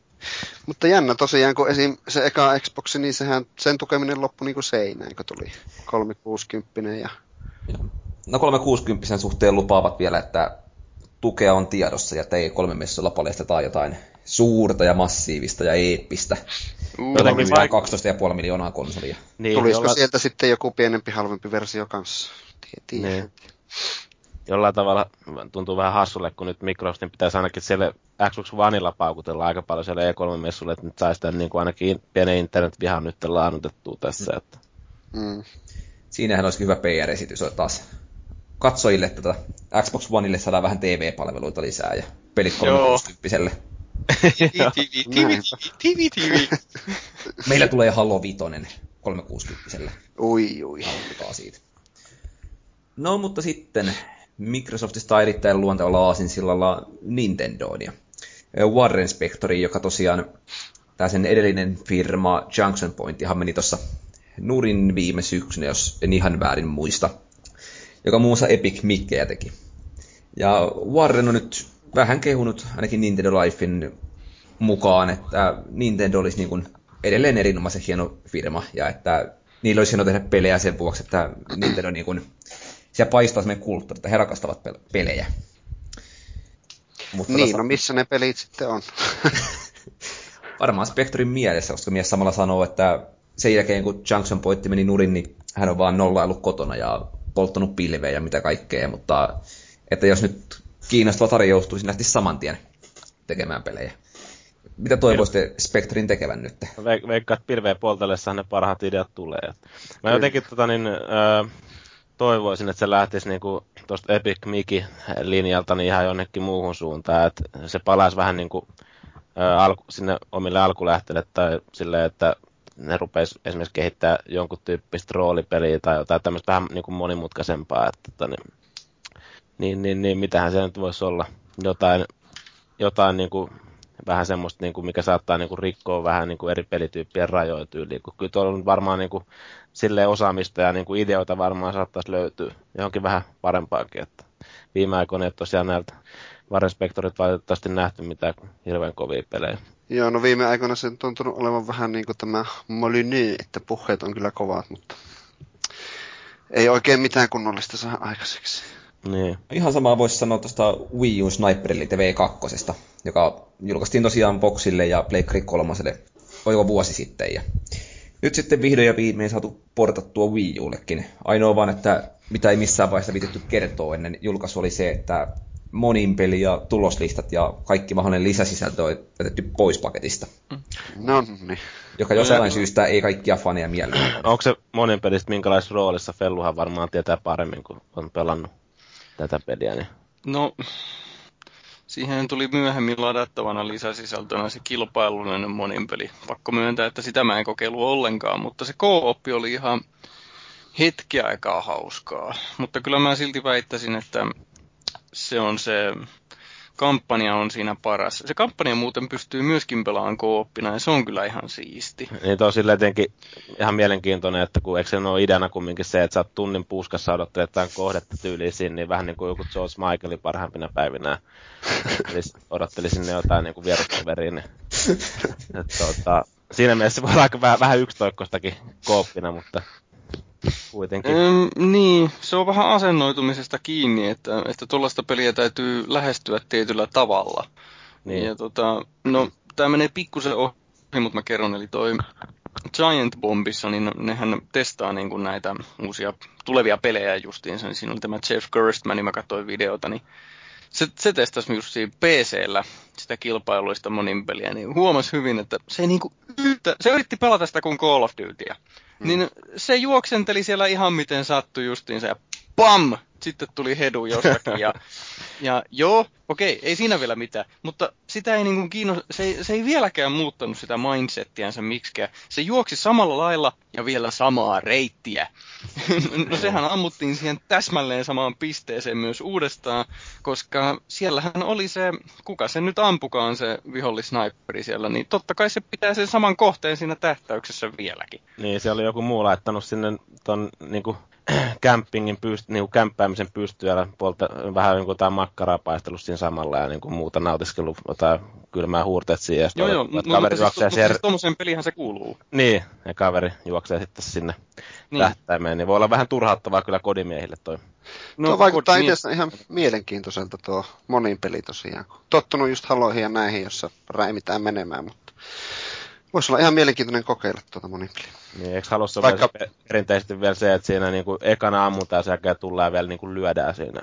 Joo, Joo, no se on valitettavasti se on vähentynyt aika paljon tuossa Halo nelosessa. Että ei no. siinä paljon tiibäkkäilyä enää ole. Eikä Joo. huutavia heliumejakaan ole niin paljon mitä ennen. Valitettavasti.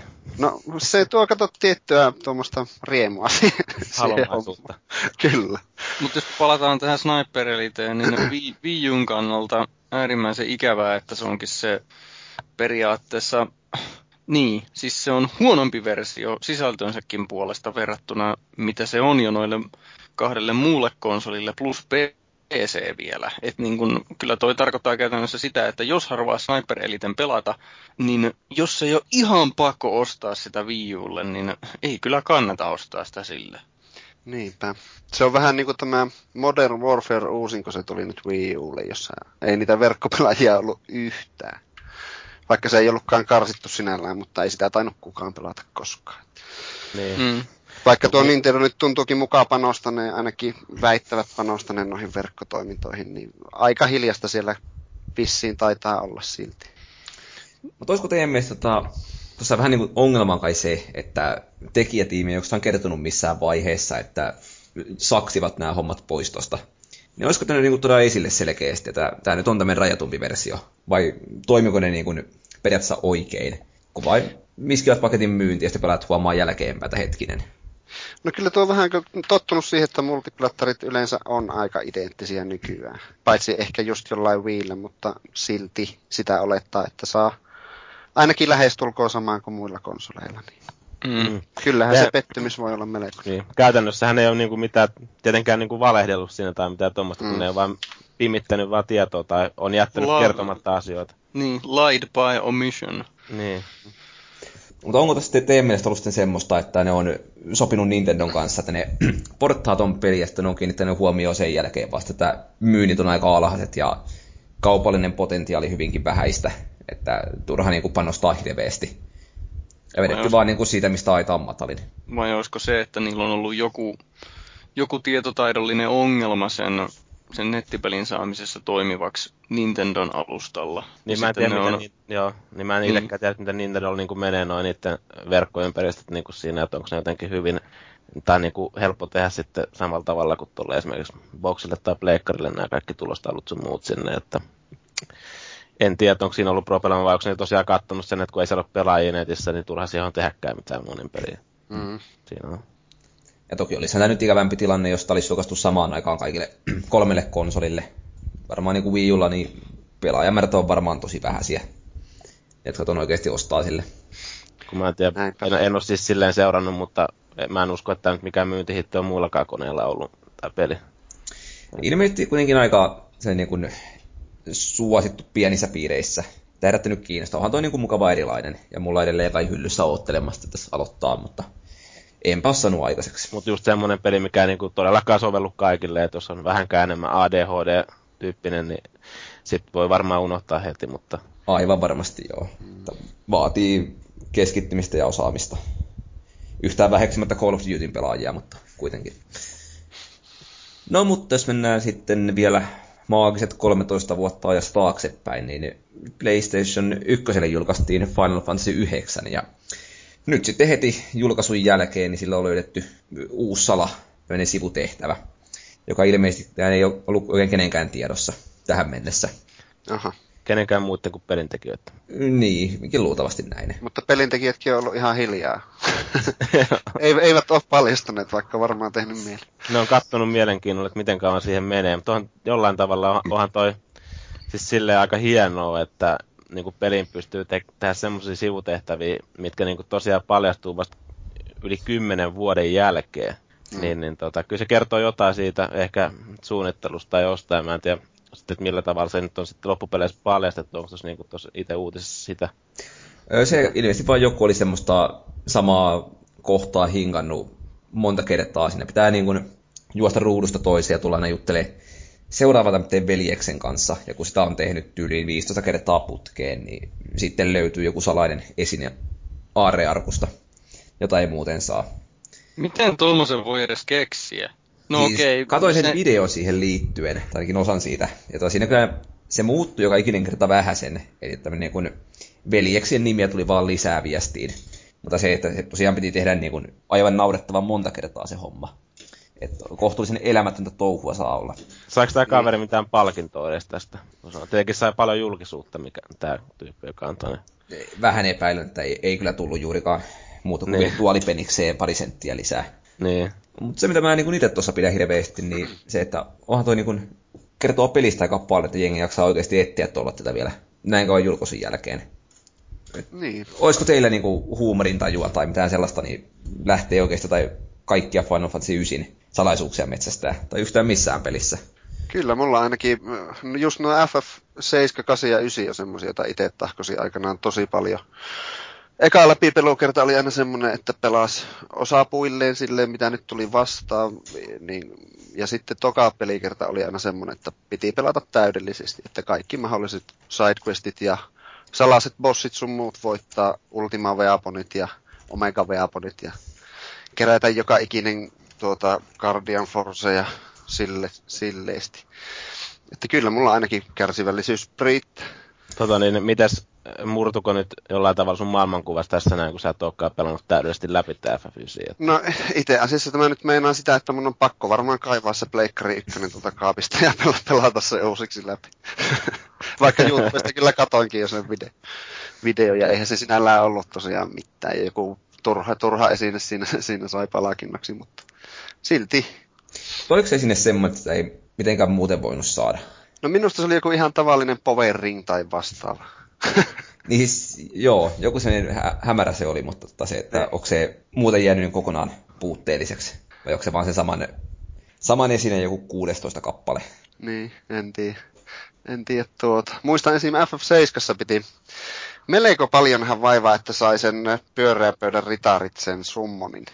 Sen, joka tappoi melkein loppubossinkin yhdestä ja tappokin yhdestä asumasta. Että siinä piti kasvattaa chocoboja varmaan kymmenen tuntia ja Se oli aivan, aivan hillitöntä hommaa. Mutta kyllähän se palakitti, kun sen lopulta sai ja sen saakelin Sepirotti kuoli yhdellä, yhdellä iskulla. Ja se kesti 20 minuuttia se animaatio siinä, kun sieltä siis tuli ritarret hakkaamaan Se on silleen hauska miettiä, kun nämä Final Fantasythan nyt on just semmoisia pelejä, mitä näytetään vähän uudempiakin. Ja yleensä niin kuin totta kai japsiropet niin kuin muutenkin, kun siinä on niin paljon just niin kuin grindaamista ja niin kuin muuta mm. tullut kumminkin niin kuin silloin aikaisemmassa elämässä ehkä enemmän pelattua näitä, että nyt viime vuosina jäänyt vähän vähemmälle. Mutta nämä on just semmoisia pelejä, millä pystyy niin kuin varmaan vähiten vakuuttamaan ainakaan niin kuin naisväkeä siitä, että pelaamisessa on yhtään mitään järkeä, kun sä grindaat koko aika siinä niin kuin niitä tai samoja vihollisia, ja niin kuin, että sä otat yli levelee ylöspäin, tai just niitä tämmöisiä mm. juttuja, mitä sä tuossa sanoit aikaisemmin.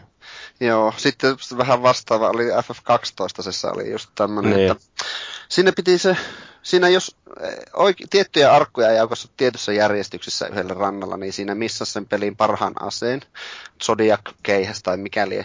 Mutta sen oli mahdollisuus saada sitten yhdestä luolastosta jollain yhden prosentin todennäköisyydellä yhdestä arkusta.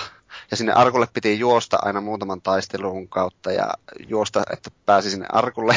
Ja jos siltä ei tullut sitä Zodiac keihästä, niin sitä tuli joku kymmenen giliä rahaa. Ja kyllä mä sitäkin mä pidin tukkimiehen kirjanpitoa. Mä laskin, että kauan mun pitää sitä tehdä, että mä ehkä sen Zodiac joskus saan. Ja mä varmaan jotain satakunta kertaa menin sinne, mutta en mä sitä ikinä saanut. Ja siinä kyllä loppu mullakin hermot ja mulla jäi se koko peli kesken sitten siihen, koska tuntui niin lyödyltä, että en saanut Zodiac ja en pelaa koko peliä saakeli. Kova pettymys. Pitäkää tunkki ne mulkut, saatana. Näinpä. Niin sä oot ilmeisesti Jakkimosta pelannut melkein kaikki noi Final Fantasy läpi vai? No joo, on. Tuota, lähes tulkoon kaikki kutosesta eteenpäin. Tuota, no 13 kakkonen ja 10 kakkonen on jäänyt, ne on, ja varsinkin se 13 kakkonen, joka on aivan hirviä paskaa oikea, oikeasti. En ymmärrä, miten sitä kukaan pystyy pelaamaan. Se on just, ne on kyllä niin erilaisia pelejä, kun vertaa siihen itse pääsarjaan. Niin, niin niihin ne on, ne hyppää vähän vähän eri leveleille sitten. Tangentille. Kyllä. Ja muutenkin nuo japsiropet on ihan mun mie- mieleen, että Lost Odyssey ja Xbox 360 on ihan huikea peliä. Se oli kyllä oikeasti loistava silloin, kun se tuli. Vaikka Joo, niin, se on... ei se välttämättä teknisesti ollut mikään paras mahdollinen. Mä en tiedä, oliko se Unreal Engine, mikä välttämättä paras ratkaisu niin grafiikkamoottoriksi ja näin siihen, mutta kuitenkin. Joo, mä olin tyytyväinen, kun se oli niin perinteinen, että siinä ei ollut just sen kaksi, vain FF12 sen jälkeen, niin tuota, tuota, se tuntui mukavalta taas pelatessa. No mitäs muita japsiropeja jäänyt niin vuosien varta mieleen? Mitä? On Chrono Triggerit ja muut pelattu läpi. On, joo. Chrono Trigger ja Chrono Cross ja sitten tuota, Xenogears on ihan mahtava Pleikka ykköselle. Suikodenit, Konamin pelit ja onhan niitä. No niin. No sitten vielä on päätteeksi, niin Felis Leon tuottuna peliongelmaisena valmis kertoo meille vähän artikkelista. Hesarissa niin on, onko peräti sunnuntaina toinen päivä kesäkuuta, eli ihan tässä hiljan vähän aika sitten, niin oli, oli juttu pelaamisesta ja se näkökulma oli valitettavasti meidän kannalta vähän ikävä. Eli aihe on varmasti ihan tärkeä ja esillä monessa paikassa. Eli se, että nyt kun alkoi koulun kesälomat sun muut, niin perheessä taistellaan, että paljonko saa pelata päivässä ja mitä saa pelata niin kuin lasten kanssa siis.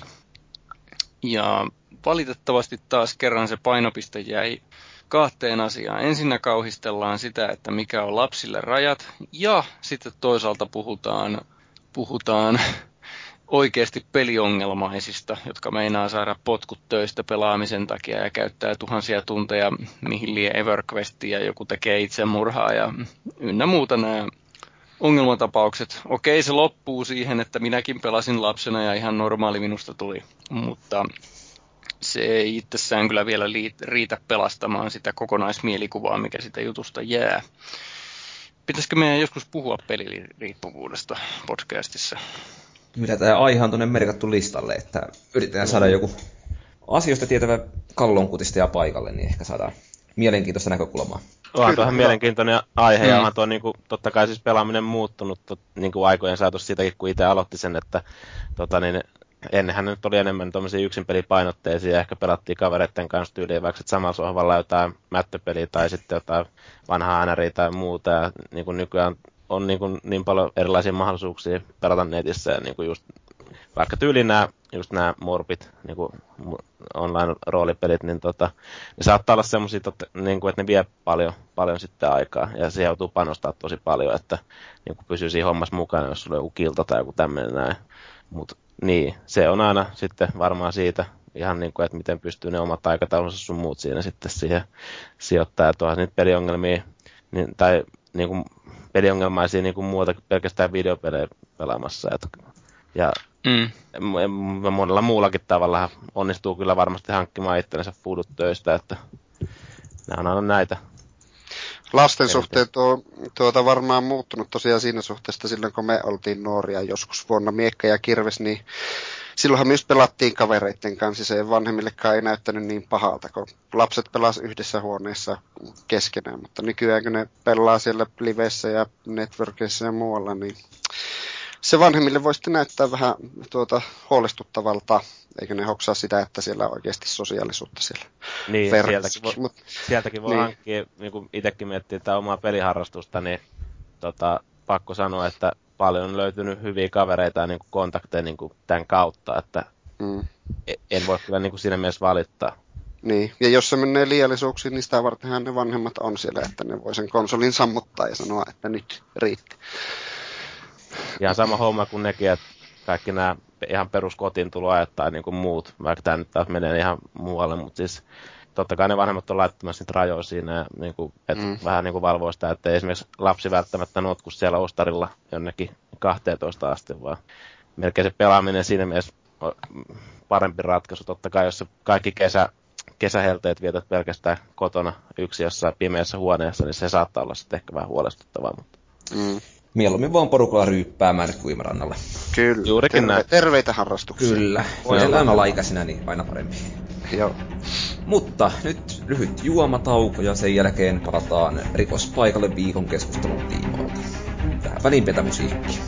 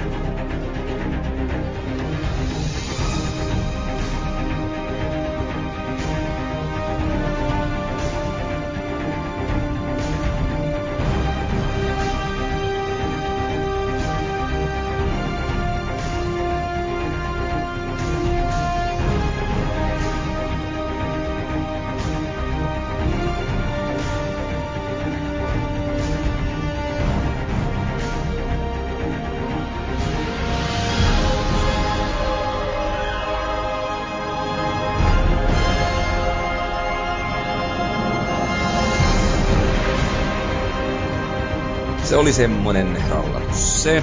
Nyt sitten ehditään viikon keskustelunkin pariin. Se on uusi kuukausi ja uudet pujeet, ja samalla tietysti tarkoittaa sitä, että tarvitaan myös uusi kuukauden julkaisu.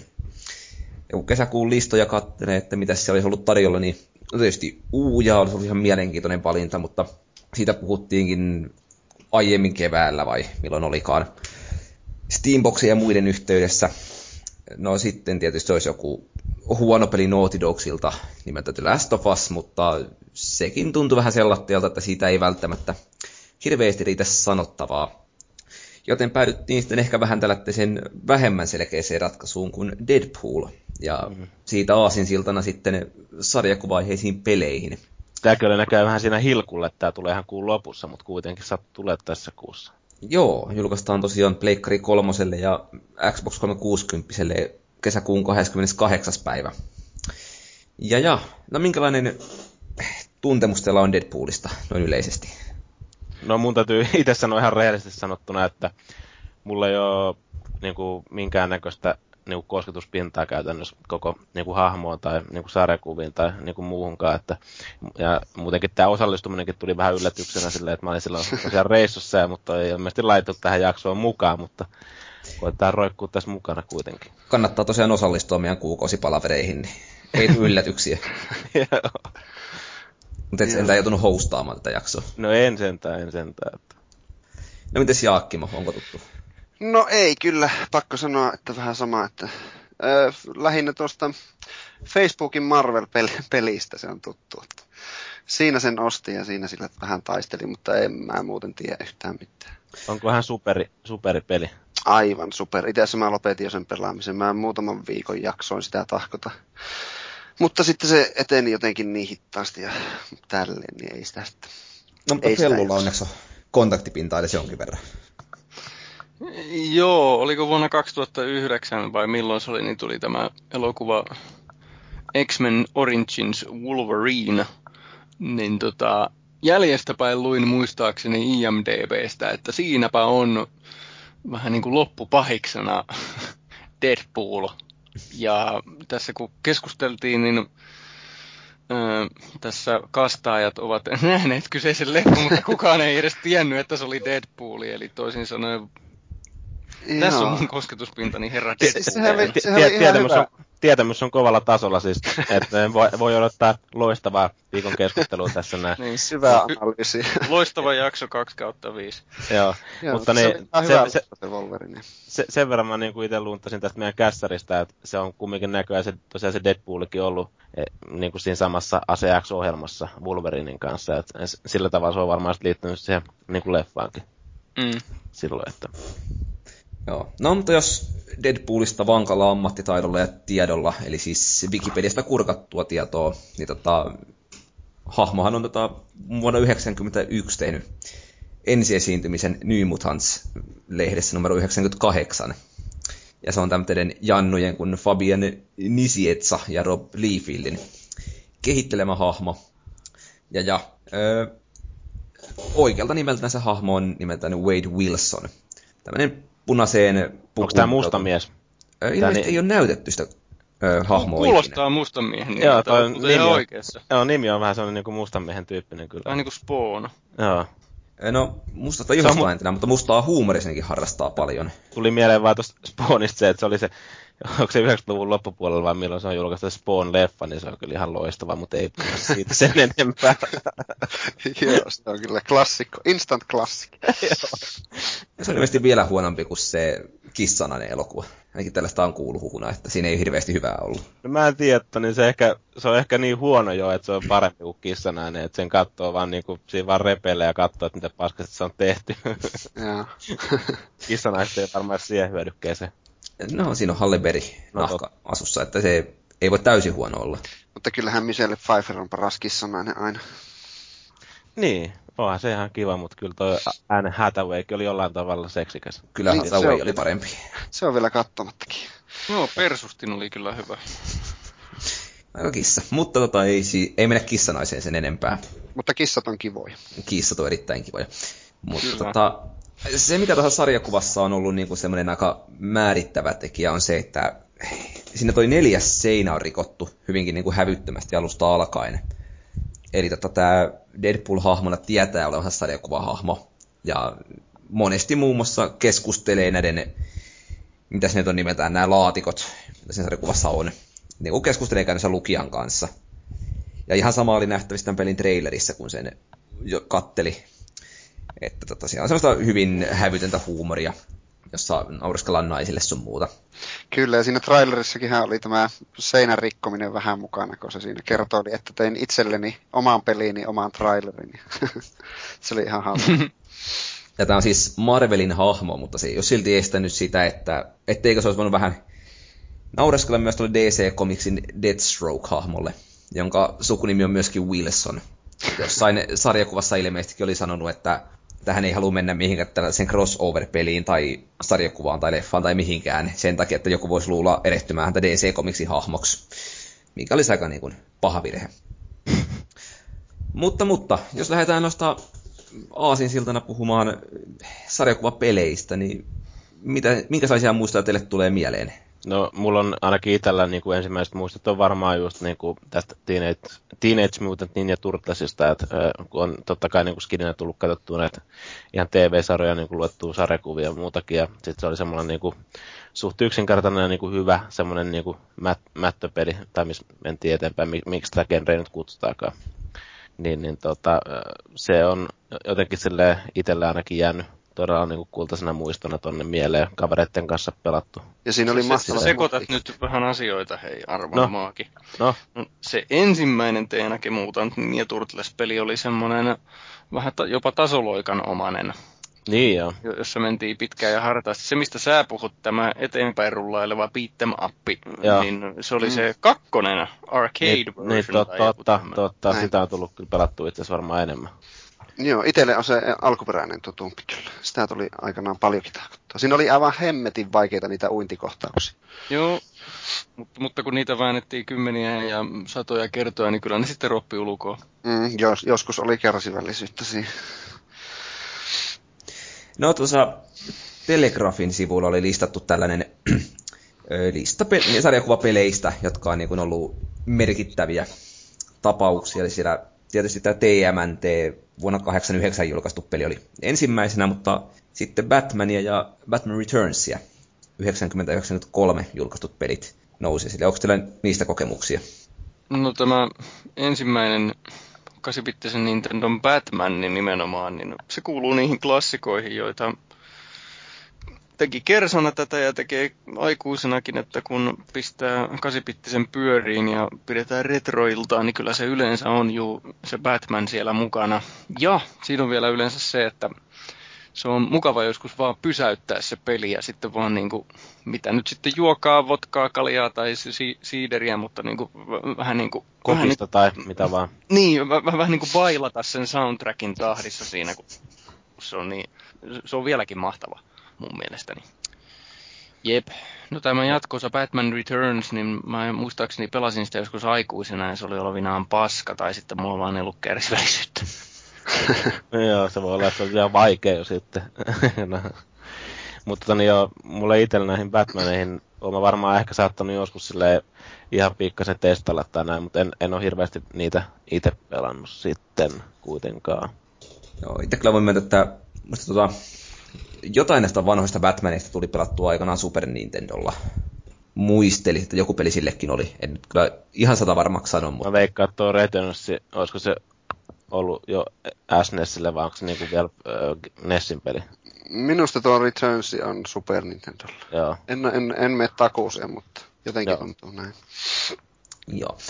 No sitten joku oli tänne meidän käsikseen laittanut semmoitteen vuonna 1995 kostun pelin kuin Comics Zone, joka tunnustaa. Kyllä, minä sen sinne lisäsin. Tämä, tämä on semmoinen jännä peli, että se ei perustu sarjakuvaan, mutta se on periaatteessa niin kuin sarjakuva itse peli.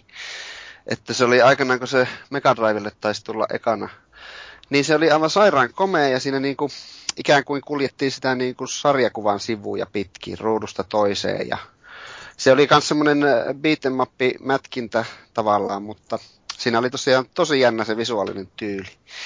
Että siinä tosiaan ruudusta toiseen mentiin ja siinä piti löytää aina reitti seuraavaan ruutuun ja siinä oli kaikkia salaisuuksia sillä takaseinässä, että pääsi ikään kuin sinne lehen taakse. Ja siinä oli just kaikkia ääniefektejä, pläsähti siihen ruutuun ja kaikki puheet sun muut tuli puheekuplissa. Se oli aivan sairaankomian näköinen peli aikanaan kavereiden kanssa sitä ihmeteltiin. Että siitä on jäänyt kyllä lämpimät muistot. Löytyy varmaan kaikilta näiltä Segan kokoelmalevyiltä, mitä nyt on tullut. Että. Joo, mä itsekin siis muistan, että mä oon varmaan, en ole varmaan Mega Drivelle pyöritellyt kädessä, mutta niin olisiko se ollut just niin kuin, kun tää on tullut Windowsille ilmeisesti kanssa silloin aikanaan, niin, niin, tota, niin joskus katsonut sitä, eh, kun ne PC-koteet, jotka oli silloin aikoina siihen meti isoja, niin siihen mahtuikin jotain niin kuin takakuvia sun muita, että se, se pystytään katsoa sille kunnolla, ja se tosiaan niin kuin näytti tosi hienolle ja näin, mutta sitten jostain syystä ei kos, en koskaan sit ku, kuitenkaan ostanut tota. Joo, eikä se visuaalinen tyyli ei ole oikeastaan vanhentunut vielä niin paljon kuin voisi vois kuvitella, kun se on oikeasti niin kuin sarjakuvan lehdillä liikutaan siinä. Ja löy, löytyy näköjään Virtual ja 360 XPL ja löytyy myös niin kuin Pleikkari kolmosellekin, että Suosittelen, jos siihen muutama euro pistää, niin on se sen arvoinen edelleenkin. Sekin oli tosin siinä on se, että ajan hengen mukaisesti oli aika vaikea, että en mä sitä koskaan tainnut läpi asti päästä. Enkä itse asiassa kovin pitkällekään, mutta sitä oli silti mukava kokeilla aina. Ja paljonko maksoit? Taisin maksaa siitä varmaan jotain 600 markkaa, markkaa tai vastaavaa. Niin, että Kallista herkkua. Tur, turha itkeä, turha itkeä noista pelien Nyky, hinnoista. Nykypelien niin. hinnasta, kyllä. Joo. No tuota listalta kun lähti kaivaa lisää nimiä, niin mitä itse muistelen lämmöllä, niin Marvel vs. Capcom taistelupelit. Onko teillä siitä kokemuksia? Öö, joo, on mulla jonkun verran tullut pelattua ja se on just... Eikö se ole se epilepsia-kohtauspeli? No, aika pitkälle jo, että... Tota, no. niin, Mihin toi liittyy? En tosta kuullutkaan. En ainakaan muista, että olisi epilepsiaa siitä saanut. No siis onhan niissä, siis eikö näitä tämmöisiä niinku 2D niinku tani, mm. mätkintäpelejä, aika paljon efektejä ruudulla kuitenkin siinä, spritet liikkuu ja niinku muut, että öö, siinä varmaan se selitys siihen, mutta ihan, ihan niinku siisti peli niinku ollut silloin aikanaan jo ja sitten onhan tuosta tullut sitten useampi osa niinku nykypäivän mennessä, että Joo, itse taisin Dreamcastilla eh- ehkä kokeilla ja tuota... Dreamcastillähän ne 2D-mätöt oli tosi, tosi hienoja aikana. Niin oli, ja toi Dreamcastihan itse asiassa vähän niin kuin toi tota, niin Saturnikin itse asiassa aikanaan, niin mm. se on vielä silleen suunniteltukin se arkkitehtuuri sun muu kanssa niin kuin silleen, että siihen mun mielestä DClle oli paljon helpompia niin kuin, sillä niin kuin periaatteessa helpommin tehty se komeita 2D-mättöpelejäkin kuin vertaa Pleikkari 3 Joo, siis, että... Street Fighter 3 sun muut oli aivan timanttia sillä. Joo, kyllä. Mutta se mikä tuosta muistaa hyvin vahvasti vaan se, että pikkujunnon oli hirveän hienoa pelata hämähäkkimiehellä. Että kun, vaikka oikeasti mitään merkitystä sillä ei ollut, että jollain seitillä pääsi menee sen niin kuin vastustajan ylitte, mutta mm. se silloin tuntui hienolta. Hämähäkkimiehellä on aina hieno pelata. Harmi vaan, että ne pelit on yleensä aika, aika kurraa. No, mutta sitten jos hyppää tuonne listan niin kuin tuoreimpaan päähän, niin se on mainittu tietysti Batmanit, Arkham City, Arkham Asylum. Ne on varmaan kaikki pelattu läpi. Joo, toi, tai no, mm. mulla on itse asiassa edelleen tota, niin kesken toi City, niin kuin tuolla Wii Ulla, että sitä täytyisi jossain vaiheessa pelaa läpi. Mutta tota, niin siis toi Asylumihan oli silloin, kun se tuli, niin, niin semmoinen yllätys kautta pommi tai niin, kuin niin loistava peli, että en, ei niin kuin vaan niin kuin osannut odottaa, vaikka olihan siinä niin kuin ollut jonkun verran niin kuin hype edessä. Että varmaan niin kuin sen vuoden oikeasti parhaita yksin pelikokemuksia silloin, kun se tuli. Jostakin just luin sitä juttua, että ennen kuin tuo Asylum julkaistiin, niin tota, joku tämmöinen pelilehti oli laittanut sen niin kansikuvaksi tuoreempaan numeroonsa. Jengi oli ollut vähän silleen, että no nyt on taas niin kuin dollareita siirrelty, että eihän nyt Batman-peli voi olla hyvä. Lisenssipaska. Niin. Mä voin yhtäkkiä kymppejä ja viittä tähteä tippumaan joka ikistä suunnasta. Joo, se teki kyllä oikein siinä mielessä just, että sopivasti nappas sarjakuvista ja sitten sopivasti uskalsivat myös ottaa vapauksia tekijät. Että. Siinä oli jollain tavalla ehkä sitten kumminkin, eikö nämä niin kuin toi edellinen, tai nämä Assassin's Creedit sun muut niin Splinter Cellit niin kuin jollain niin kuin tava, tavalla niin kuin jotain niin kuin sekoitusta siitä, vaikka nyt siinä ei ole mitään vapaat maailmaa niin kuin ollut kuin Assassin's Creedissä ja näin, mutta sitten se niin kuin itse toiminta ja sitten niin kuin toi, että sä pystyt niin kuin valita sen, että miten sä niin kuin etenet, että silleen hiljaisesti nappaat niitä vastustajia ja kaikkea niin kuin muuta, niin se jotenkin vaan niin kuin se, kaikki toimi siinä tosi hyvin, niin kuin, ja sitten se juoni oli myös ihan mielenkiintoinen, että Näinpä. Siitä ei oikein keksi mitään valitettavaa, vaikka, vaikka nyt yrittäisi etsiä, niin kaik, kaiken se teki tosiaan aika Eikä, eikä Mark, Mark Hamillin jokerin rooli voi olla liikaa ylistämättä siinä. Että... Kyllä, vaikka Mark Hamill ei olekaan enää tässä seuraavassa Batmanissa jokerin. No niin. kertokaa, mikä teille tulee niin sarjakuvapeleistä päällimmäisenä meleihin? Onko joku yksittäinen peli, joka koskettanut syvästi? Ainakin Jaakki, mutta pistä tuon Darknessin tonne ylös.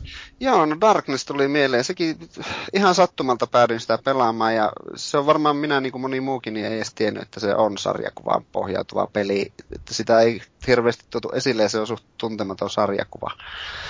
Tietyissä piireissä vissi on ihan suosittukin, mutta silti aika vähälle huomiolle jäänyt. Niin. Se oli kyllä, se oli niin, se oli jotenkin niin erilainen siinä räiskintäpelien massassa ja se tuli tosiaan aika yhtäkkiä. Niin olihan se komea niillä lonkeroilla pistää porukkaa kapaleiksi ja hiipiä, kattoja pitkiä ja muuta. Vaikka siinäkin oli ihan selvät puutteensa, kun siinä oli niitä sotakohtia ja muuta, missä sillä rintamalla mentiin. Ja ne No Man's Land-kohtaukset niin. oli vähän semmoisia, niin kuin, että oliko nämä pakko lykätä tähän peliin mukaan. Mutta tota, niin, ö, siis joo, silloin kun se tuli se peli, niin mä en itsekään itse asiassa tainnut edes tietää, että se perustuu tosiaan sarjakuvaan silloin. Mutta tota, niin, olihan se siis silleen kokonaisuudessaan niin kuin, niin kuin hemmetin niin kuin loistava, loistava peli ja tota, niin tosiaan hyvä vaihtelu siihen normiräimeeseen, että siinä oli tosiaan siinä toiminnassa oli, ja sitten siinä itse tunnelmassa ja niin kaikessa, niin kuin, mitä siinä tapahtuu heti alussa ja niin kuin näin, niin tota, siinä vaan saatiin niin kuin, luotua semmoinen fiilis, että tätä on niin kuin, pakko jatkaa eteenpäin. Ja ei, ei, se hirveän pitkä ollut se peli, mutta niin, kyllä mä ainakin itse nautin jokaisesta tunnista, mitä siinä oli. Että... Joo, siinä oli koko ajan aika ainutlaatuinen se tunnelma. Se kikke siinä sen tyttökaverin kanssa oltiin. Ja oliko siellä nyt synttärit jommalla kummalla ja sitten siinä kateltiin sen kanssa leffaa yhdessä. Ja sitä voi katsoa vaikka kuinka pitkään sitä elokuvaa ja se tyttö kainalossa. Ja voi että, se oli tosi hieno. Niin. Eikö siinäkin ollut joku, tota, niin, mikä se siinä oli siinä tyttökaverikohtauksessa? Siinä oli joku semmoinen niin kuin saavutus, että siinä pääsi tai pääsikö siinä suutelemaan? Niin. Joo, ja siinä kun tarpeeksi kauan niin jakso istua vaan siinä tekemättä mitään, niin siinä tuli achievementti ja pääsi siinä tosiaan sitten suutelemaankin sitä. Itse istuin siinä varmaan puoli tuntia ja mä mietin, että tapahtuuko tässä oikeasti mitään. El- elokuva vaan jatkui siellä telkkarissa ja en mä halunnut sitä minnekään lähteä. No onko Fellulla joku sarjakuvapeli mielessä, mikä olisi koskettanut? No, ikuisena vannoutuneena teräsmiesfanina on pakko kyllä sanoa, että ne teräsmiespelit on ollut ihan hirveitä. Superman 64. Joo, että niinku hyvää teräsmiespeliä ei ole vielä tehtykään. Se on aika jännä, kun se hahmohan silti antaa aika hyvät puitteet, voisi antaa pelille, mutta ei tosiaan oikein tullut. No tota, se mikä mulla on mielessäni on tämä mainittu 8 Nintendon Batman ja sitten tämä Arkham Asylum. Että ne, ne nyt on ollut niitä, jotka on tehnyt ne suurimmat vaikutukset nimenomaan sarjakuvapeleistä, että valitan teräsmies, vaikka hirveästi haluaisin fanittaa tässäkin, mutta mm. ei pysty. Plus, että kaikki Spider-Man-pelit on ollut myös tosi hyviä. On niitä oikeasti ainakin yksi. Tämä uusin. No ihan ok. Ja kakkonen taas on aikanaan hyvä, mutta tota, jos puhutaan mm. vähän noista sarjakuvan universumeista, että mitä niillä halutaan, kun sarjakuva siirretään peliksi? Mitä te haluatte nähdä siitä? Onko niin kuin, kuinka orjallista niin kuin, tarinan noudattamista tai riittääkö semmoinen pelkkä fiilistely?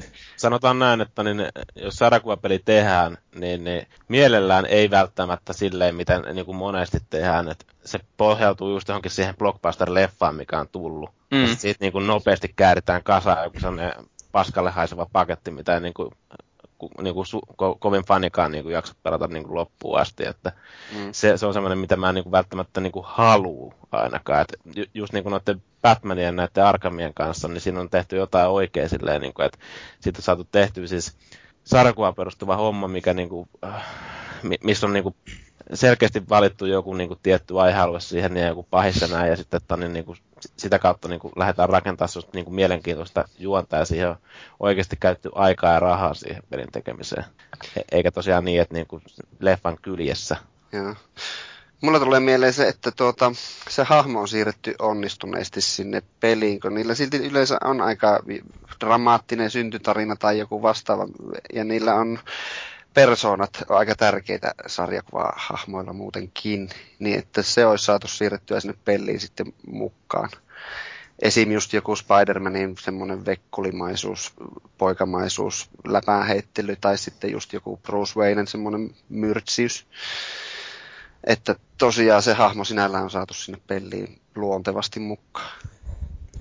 No riittääkö teidän mielestä niin kun tuommoitteessa, kun ottaa lisenssihyötykäyttöön, että voidaanko sillä niin kompensoida pelillisiä puutteita? Koska ei. mietin vaikka sitä The Amazing Spider-Mania, joka nyt ei niin kuin oikeasti ollut pelillisesti mikään elämää suurempi tapaus.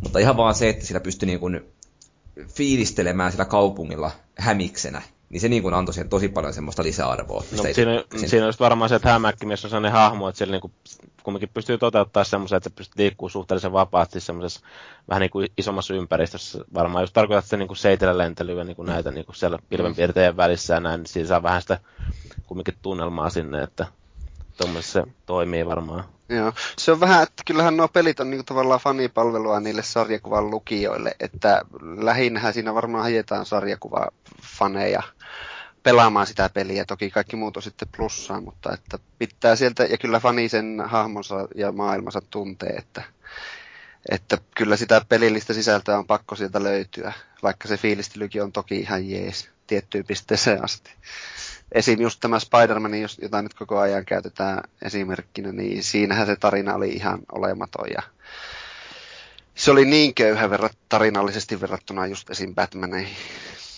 Hmm. No mi- kuinka paljon teidän mielestä niin sitä universumia voi lähteä muuttamaan noissa peleissä? Että tota, miettii vaikka toi, toi tämä Injustice tuli tuossa pari kuukautta takaperin, jossa niin kuin aika ronskisti lähdettiin muokkaamaan niitä sankarimaailmoita. Okei, totta kai siinä oli niin kuin kaksi tämmöistä rinnakkaistodellisuutta, jossa tois, toisessa niin kuin, teräsmies oli ihan rehellinen pahis. Niin tota, onko tuommoinen niin kuinka kyseenalaista toimintaa? No ei se ole kyseenalaista, jos sen tekee hyvin. Kyllähän sarjakuvissakin universumit, ne niin juonikuviot on ihan älyttömiä, niin ei se sinällään ole yhtään hullua, että sitä jossain määrin muutetaan. Mutta kyllä silti uskollisena pitää säilyä sille alkuperäiselle visiolle minusta. No ehkä lähinnä just nimenomaan se, että se tehdään hyvin. Ja sitten jos päätetään tehdä jotenkin selkeästi poikkeavasti, niin tehdään se sitten kunnolla poikkeavasti, ettei se mm. jää niinku semmoiseksi puolinaiseksi, että se niinku ärsyttää, että se on niinku vähän erilainen, mutta ei niinku kunnolla. Niin kuin nyt vaikka se, että joku rinnakkaistodellisuudessa teräsmies on paha. No se on kyllä jo niin erilainen, että se, se tuskin ärsyttää niinku pelkästään, paitsi jos inhoo sitä ajatusta siitä, että teräsmies on paha. mutta tota muuten. Ja jos... Insasissa on kumminkin niin kuin sitten enemmän just, mä en ole itse tätä pelannut itse asiassa, Jaakkimahan taitaa olla pelannut tätä ainakin, ja onko pelissä jo, en tiedä. Mutta tota, niin siis tää on semmonen, eikö tää enemmän kumminkin mättöpeli? Siis joo, ihan rehellinen taistelupelihän se on. Niin. Omituisella juonella varustettu. Nimenomaan se on jännä, että siinä on toisin kuin taistelupeleissä tavallisesti, niin siinä se juoni on tuotu ihan niin kuin pääossa siihen, siihen peliin. Et tottunut siihen, että mä töissä se juoni on sitä, että nämä hakkaat yhdeksän tyyppiä peräkkäin mutta tuossahan nämä käytät kaikkia hahmoja melkein ja, ja, ja se juoni koko ajan kulkee sillä taustalla.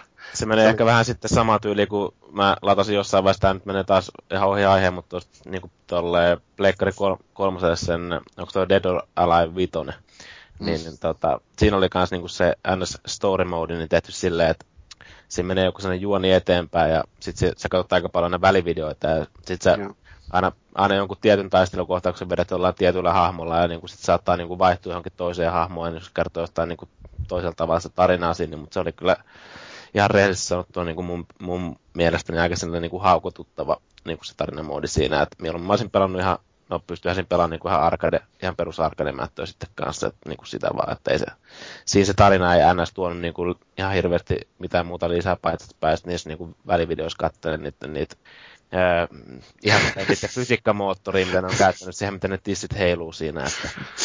Kyllä. Oliko siinä valokuvausmoodi?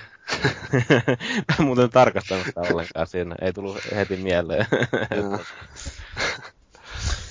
no joo, jos puhutaan vaikka noista ö, sarjakuvissa supersankareista, jotka on siirretty peliin ennen kuin sitten myöhemmin mennään vähän tavallisempiin hahmoihin, niin ö, meillä on muutama tämmöinen selkeä hahmo, jota käytetään hyvin säännöllisesti, niin kuin Batman ja hämähäkkimies. Mikä niistä tekee sellaista, että ne toisin kuin joku teräsmies, niin niitä viittitä, mitä käytetään niin usein peleissä? Ne on tuttuja, samastumiskelpoisia ja tuttuja muun muassa siitä, että niistä on tehty toistuvasti menestyselokuvia.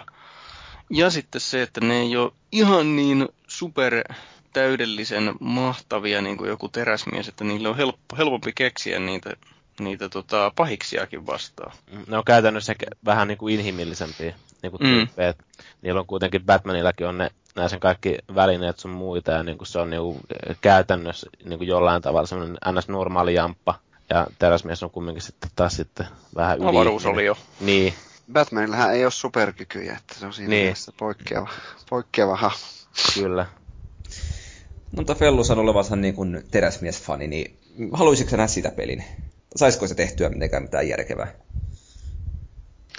No aika lähelle päästiin tässä, tämä nettimonin peli oli tämä DC Universe Online. Okei, siinä ei saanut periaatteessa pelata teräsmiehellä, mutta mä tein siitä hahmostani ihan, ihan teräsmies-kloonin. Niin se oli ihan, se oli ihan kiva itse asiassa.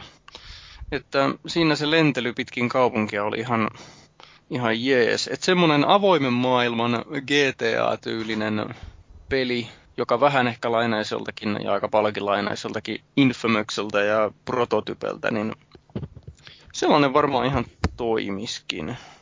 Eiköhän sieltä tuon uuden leffan myötä, Man of Steelin myötä joku lisenssi ripuuli tuu, tuu ulos. Niin, joo. Onko tulossa? En ole kuullut yhtään mitään, että olisi. Niin, en mäkään. No, vois olettaa. Se on aika iso leffa silti. Mm. Joko se leffa to... muuten tuli? Ei, ei. Okay. 24 kesäkuuta vasta. Jenkkien ensi on 14. päivä kesäkuuta.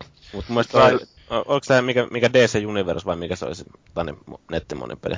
Joo, DC Universe Online. Joo, joo niin itsekin on sitä tullut testattua, ja se varmaan, se on siinä mielessä ihan hauska niin peli tälle sarjakuvapeliä niin kuin tiimoille. Tota, niin se varmaan ehkä kertoo sitten vähän siitä tyypistä, joka niin kuin rupeaa pelaamaan sitä, että minkälaisen hahmon se lähtee rakentaa siihen. Niin, kun mä itse huomasin, että siitä tuli jollain tavalla ehkä vähän Batmanin tyyppinen taas sit mun hahmosta. Mm. Et, et, et, et mä en ottanut niinku semmosia mitä ihan hirveät supermies-juttuja, vaan enemmän keskittyy niihin kärketteihin sun muihin. Et, siinä mielessä ihan hauska peli kyllä, ja se on silleen vähän harmi, että se ei välttämättä ihan niinku kumminkaan aivan järkyttävä su- suositus niin kuin silleen sit kumminkaan muuttunut. Mä itse pelannut sitä Pleikkarilla ja sehän muuttui sitten jossain vaiheessa mun mielestä, eikö se PClläkin ainakin, ja varmaan Pleikkarillakin free, free to play muotoa tuli sitten. No näin mm. muistin itsekin kuulen. Niin että... Joo. Ilmeisesti menestys jäi vähän vaatimattomaksi. Niin. Tosin tätä nykyään olla enemmän sääntö kuin poikkeusta. MMO ei oikein menesty. Muuta kuin Vovia. Ja Guild Wars 2. Joo, pelaajat vähän kaikonnut pikkuhiljaa. Mm. Joo. Kenties jotain vielä tulee. No onko teillä joku semmoinen supersankarista haluaisitte saada pelin? No mulla tuli mieleen, mietin vähän tätä, niin Möykky ja Hulk. Ne on musta mukavia hahmoja, niitä harvoin on näkynyt yhdessä. Että näistä voisi vääntää vaikka jonkun aivan järjettömän eeppisen co-op, co-op, co-op tuota räimeen, että jossa voisi heitellä rakennuksia ja tankkeja ja kaikkea mahdollista. Ne on aika, aika samankaltaisia hahmoja siitä.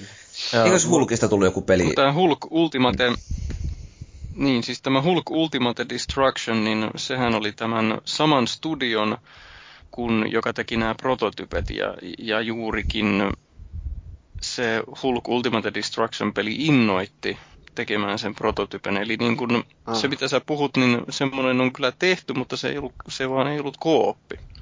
Joo. Sitähän voisi koklata ehkä. Joo. En ole tiennytkään. Ja toi, toi Hulkki on munkin mielestä silleen ihan mielenkiintoinen hahmo ja näin, ja itse on niinku lukenut kanssa, että niin, silloin Skidin noita sarjakuvia, niin mm. varmaan voisi olla ihan, mielenki- ihan, ihan kiva niin kuin saada joku niin kuin uusi, uusi peli niin kuin siihen kategoriaan. Tuli vaan niin kuin mieleen tästä, että minkälaisen pelin haluaisi tai minkä supersankari niin kuin, niin haluaisi niin kuin saada tähdittää sitä peliä, niin ehkä niin kuin tulee teräsmiehen nuoruudesta voisi tehdä jonkun se oikein, oikein tonne mielenkiintoisen Smallville tyyli. Smallville. Jutun, että siihen saa vähän semmoista draamaa mukaan, niin kuin teinidraamaa mukaan ja kaikkea muuta. Että niin, se... Teräsmiehen vaikea nuoruus, the game. Joo, että siinä, vo, siinä voisi olla vähän jotain mitähän se nyt sitten tekisi, että siinä olisi vähän niin kuin, joku tyyli vähän enemmän se perinteisen niin kuin seikkailupelityyppisiä, tai sille, että se on vähän niin kuin avoimen maailman homma tai jotain niin kuin näin, ja jotain tyyli vaikka kohtauksia tyyliin Heavy Rain tai tällaista näin niin kuin siihen messiin, että mm. sitten... Ja sitten siinä käsiteltäisiin vaikkapa teräsmiehen tota, isäsuhdetta ja kaikkea tämmöistä. Mm. ja sitten sen pelin voisi jakaa tiettyihin osiin. Et ensimmäinen osa päättyisi vaikka siihen, niin kuin tuossa Smallville-sarjassa oli, että tota, se alkoi saamaan tota, miehekkäitä seksifantasioita se Clarkke, Clarkki, niin siis siitä oli seurauksena se, että tota, toi, toi, toi, toi piirtohei, eikö mikä helkkari tämä nyt on, siis tämä kangas, johonka heijastetaan noita elokuvia, mikä helkkari se oli? Valkokangas. Valkokangas, niin se syttyi tuleen, kun kato, tuli siis silmistä se kuumakatse, kun se rupesi saamaan fantasioita. Niin, eli se kuumakatseen tuleminen voisi olla osa yksi, sitten osa kaksi voisi olla se, se joka aiheuttaa, aiheutti leuan väpätystä kattellessa Smallville, eli se lentoon lähteminen. Ja siis sitten mm, peli luonnollisestikin päättyy siihen, kun torvet törähtää ja vetää ton, ton, ton, ton takin auki ja siellä on sitten tämä S ja lähdetään lentoon. Ilmeisesti Smallville on katottu. Ei ihan kaikkea, niitä on kymmenen kautta, mutta suurin mun, mielestä, mun mielestä se on loppupeleissä ihan, ihan niin kuin hyvä sarja vaikka mitä joku jengi sanoisi. No se vähän mitä itse kattonut sitä, niin tullut sellainen fiilis, että se on nyt yllättävän vähän huono. Että niin, voisin siis... olettaa tuommoitteesta, mm. että laatu on hyvin pitkälti sitä, sitä aitaa matalin. Mutta... Kyllä mä ainakin silloin 2000-luvun alkupuolella niin kattelin sitä ihan niin kuin innoissani tai niin kuin seurasin silloin sitä. Että niin. Ja mun mielestä omalla tavallaan niin toi Tom Wellingin, mikä siinä on pääosassa, niin sopii hyvin siihen niin kuin mm. Clark Kentin rooliin. Että... Nyt mä alkoin miettiä, että mitähän jos teräsmies pääsisi noihin petipuuhiin ja sitten se vahingossa sytyttäisi vaikka tulleen sen naisen tai sängyn tai... Niin. Teräsmies kakkosessa, siis ihan tuosta le- leffasta, joka on vuodelta 1980, niin ei se alkuperäinen, mikä piti tulla se Richard Donnerin versio, joka sovitettiin DVDlle 30 vuotta myöhemmin, vaan se alkuperäinen, joka oli Richard Lesterin ohjaama, niin siinähän toi tämä, tämä teräsmies ja Lois Lane paneskelee kyllä ihan hyvinkin. Mm-hmm. By the way. Ja tota, sitten tässä Smallvillessähän se, tämä, tämä, se haluaisi koko ajan sen lanalangin, niin siinä ensimmäisessä kaudessa niin toi Lana saa jonkun hulluuskohtauksen ja tota, menee uimaan, mihinkä se nyt menikään sitten u- uimaan kumminkin, niin se sanoo vaan Clarkille sieltä tota, alusvaatteisilla, että Don't hold back Clark, you're not a superman, are you? Kristen Kroikki ja sehän söpömimmi. Mm. E- eli siis noin vastaus kysymykseen, että kyllä sitä pylsimistäkin on ollut tota... niin, niin. Tota, Kyllä, kyllä tämä mun mielestä kumminkin siis silleen, vaikka mä oon joskus kattonut kans vuonna nakkiin, milloinhan on tullut tommonen, jos teräsmiehestä ruvetaan puhua taas, nyt 93 ilmeisesti alkanut toi Teräsmieheni sarja, mikä tämä Luisen Clarkki taisi olla aivan. Se ei välttämättä ollut ihan samalla tasolla kuitenkaan, vaikka sitäkin mä oon joskus kattonut kuitenkin. Oli sen Terry Hatcher ja sitten tämä, mun mielestä tämä Dean Kane ei välttämättä ole ehkä niin vakuuttava teräsmies edes kuin toi Tom Welling, että mm se on jollain tavalla. Mun mielestä teräsmiehen pitäisi olla kumminkin sellainen vähen, tai niin kuin noin 190 senttiä pitkä edes, että tämä kaverihan on joku varmaan pilkorolla seisova kääpiö tai dinkeeni. Niin tai en tiedä, en mä sen oikeat jutut Syy, miksi sulla on tuommoinen mielikuva, johtuu siitä, että Christopher Reeve on, oli pikkusen yli 190. Niin. Kyllä. Mutta joo, tota, onko Jaakkimo myös sitä mieltä, että jostain muustakin saisi, onko tämä vitsi? No ei ole vi- vitsi, äläpä nyt. Vaikka se nyt ei supersankari ehkä olekaan, niin äh, Marsupilami. Tämä Piko ja Fantasia Marsupilami. Frank Queenin luoma tämmönen pitkä, pitkähäntäinen. On siitä tullutkin itse joskus tasohyppelyitä. Mutta siitä voisi kyllä väsätä jonkunnäköisen seikkaan. vaan se TV-sarja, mikä joskus pyörinkin Maikkarin aamuissa. Jaa, mä en Ehkä kymmenen vuotta sitten. Joo, mä luin kaikki ne sarjakuva-albumit aikanaan. Piko ja Fantasian seikkailut, Marsupilami. Se oli mahtava, sillä oli pitkä häntä ja se sillä aina hutki menemään. Ja... Samoin tei joku Nils Holgerssoni. Sekin, joo. Siinä on semmoista hanhella lentelyä. Ja joo. Isossa maailmassa tyyliin toi, mikä tämä nyt on, tämä meidän viime, tämä meidän viime LTTP-peli, kun mä oon kerran unohtaa koko peli. Deadly Premonition. Deadly Premonition, niin, niin siihen tyyliin niin kaunissa maisemissa, tai niin voit katsoa sieltä. Tai jotain Flight Simulator-tyyppistä, että miten sitä ohjataan sitä hanhe. Hanhi Simulator. Joo.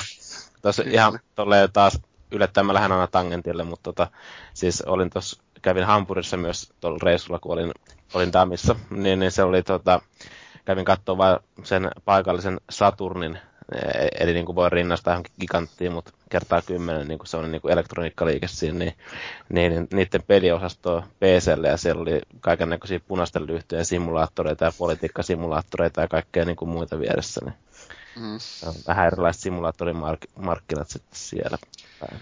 Kuinka me just päästiin minuutin sisällä marsupilamista saksalaiseen politiikkasimulaattoriin? jännä, jännä. Se on, kato, kun meikäläinen on jaksossa mukana, niin voi tapahtua ihan mitä vaan. Se on ihan totta. No, onko jotain pahiksia, joista olisi kiva saada peliä? Itse siinä Injusticeissa huomasin, tota, kun pelasin muutamalla pahiksella, niin tarinassakin niillä oli oma rooliinsa siinä. Joo. Että niin kuin niissäkin on semmoista miellyttävää syvyyttä. Niin, joo, ja niidenkin syntyprosessit sun muut, niin nehän on ihan yhtä, yhtä syviä kuin näillä sankareillakin. Että mi, miksi ei tulisi enempi, enempi no, pahisten pelejä? Mutta onko siinä joku semmoinen niin kuin, dilemma, että on niin kuin vaikea tehdä sellaista peliä, jossa ollaan selkeästi pahis? Koska eihän niin kuin mm. missään pelissä voi pelata terroristillakaan. Siis jos se on jotenkin ymmärrettävissä, eli tästä nyt ei ole peliä, mutta X-Men First Class, joka on siis tota, tämä Charles Xavierin ja tämän Erik Lenscherin eli Magneeton niin kuin se alkuperäjutu, niin siinähän niin tämä Magneettohan on hyvin ymmärrettävä hahmo. Sehän on entinen keskitysleirivanki siinä. Mm. Ja sitten kun on katsonut näitä X-Men elokuvia, niin se Magneetto on just nimenomaan se, että se ei usko, että ihmiskunta tulee paremmaksi, vaan hän on sitä mieltä, että ihmiset pitää hävittää, koska ne on niin korruptoneita ja korruptoituneita ja tiensä päässä. Niin, tota, niin tämä näkemys on, kuulostaa suuruudenhullulta, mutta kun se liitetään just tähän magneettohahmon menneisyyteen. Mä en usko, että se sarjakuvissa on tämmöinen menneisyys, mutta niissä leffoissa, niin siitä tulee inhimillisempi ja niin kuin ymmärrettävämpi siitä, että miksi se ajattelee niin. Nimenomaan, jos vähän niihin motiiveihin paneuduttaisiin niissä peleissä, niin siinähän voisi hyvinkin, hyvinkin tulla mielenkiintoisia tarinoita. Ja Toinen vastaava tämmöinen voisi olla vihreä menninkäinen Spider-Manista. Siitä on tehty jo niin huikea hieno elokuva, että Niin siis se, missä oli Ei kun vihreä menninkäinen, nyt mä sekoitin vihreän lyhty. Ei kun vihreä menninkäinen, sehän oli tää Willem Dafoe oli siinä ja. ekassa Spider-Manissa. Se veti kyllä ihan hienosti se rooli ja tuli tosta vaan mieleen tosta First Classistakin, niin kyllä se, se nuoren Magneton rooli, eikö se ollut se Michael Fassbenderi vai mi, mitä se nyt laustaa? Joo, joka oli niin, Prometheuksessa se. Joo, niin se veti mun mielestä niin kuin tosi hyvän roolin kyllä siinä, että mm. ei, ei, voi valittaa. Kevin Bacon ihan taisi olla se kaveri, joka oli sitten se sen Joo, se pahis. Esi- niin. Oi, oi. Kevin Bacon on kyllä hieno mies. Oh. Silloin vaan jotenkin aina su- siunaantuu sellaisia vähän niin kuin psykopaatin rooleja tai niin kuin ton tyyppisiä yleensä.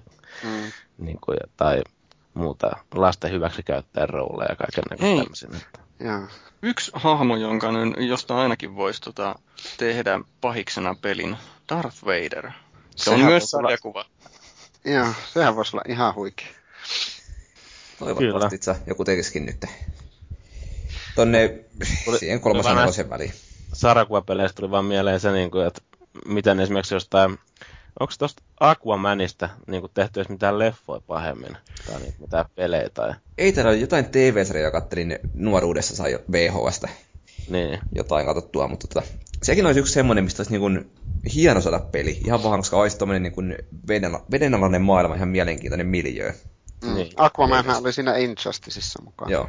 Joo, ja itse tuli se vaan niin kuin mieleen siitä, kun mä oon jonkun verran katsonut Entourage, ja siinähän toi Vincent Chase oli yllättäen, valittiin se Aquamanin rooliin, ja James Cameron oli ohjaamassa leffaa, niin tota, siinä mielessä, että sielläkin on niin kuin maalailtu tämmöisiä juttuja, mutta silti, en tiedä, onko sekin vaan sitten silleen, että se on vaan niin suosittu hahmo, että sitten ei kannata tehdä välttämättä blockbusteria. Se voi olla mm. juurikin näin, että joku Aquaman on hyvinkin semmoinen unohdettava hahmo, ja jos mun Injusticein perusteella tehdä sitä jonkinlainen niin kuin syväluotava analyysi, niin voisi olla aika hiljasta. Se on kauhean pintapuolisen tuntuneen hahmo. En tiedä, onko se jotain syvempää taustatarinaa olemassa, mutta, mutta nykyisellään ei vakuuttanut.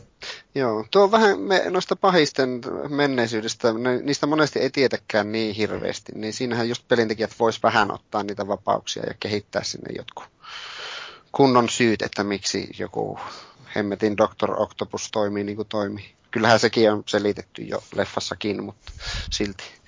Niin, tai niin kuin ihan samalla tavalla esimerkiksi Batmanissa niin joku Jokerikin voisi olla sille ihan, mm. ihan mielenkiintoinen hahmo. Että sen niin kuin sielun maailmaan pääsisi, tai joku Scarecrow, niin kuin sen, mm. sen niin kuin sielun maailmaan pääsisi jotenkin sisään siinä. Onkohan nekin niin kuin leffoista totta kai selitetty ja näin. Mm. Että miten ka- siitä on tullut näin ja niin kuin näissä sarjakuvissa ja näin. Että. Mut toisaalta taas se, että joku yrittäisi tehdä Jokerista jollakin tavalla inhimillisen hahmon tuntuu vähän niin kuin kaukaa haetulta, kun miettii, no, miten se on niin kuin myyty ihmisille. Niin, niin. Mm. Että kun se vähän niin kuin pitää olla semmoinen, mikä se oli Dark Knightissa elokuvassa, semmoinen niin kuin psykopaatti. Mm.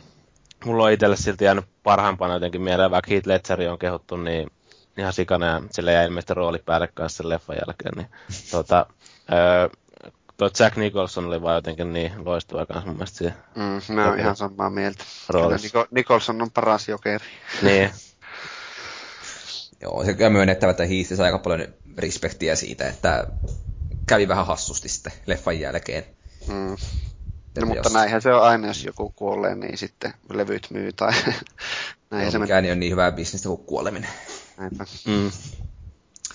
Minkälaisia ominaispiirteitä tykkäisitte saada sarjakuvahahmoille? Onko se inhimillisyys nimenomaan semmoinen, mikä on, vai riittäisikö se vaan se, että olisi joku teräsmies, joka hakkaa kaikki?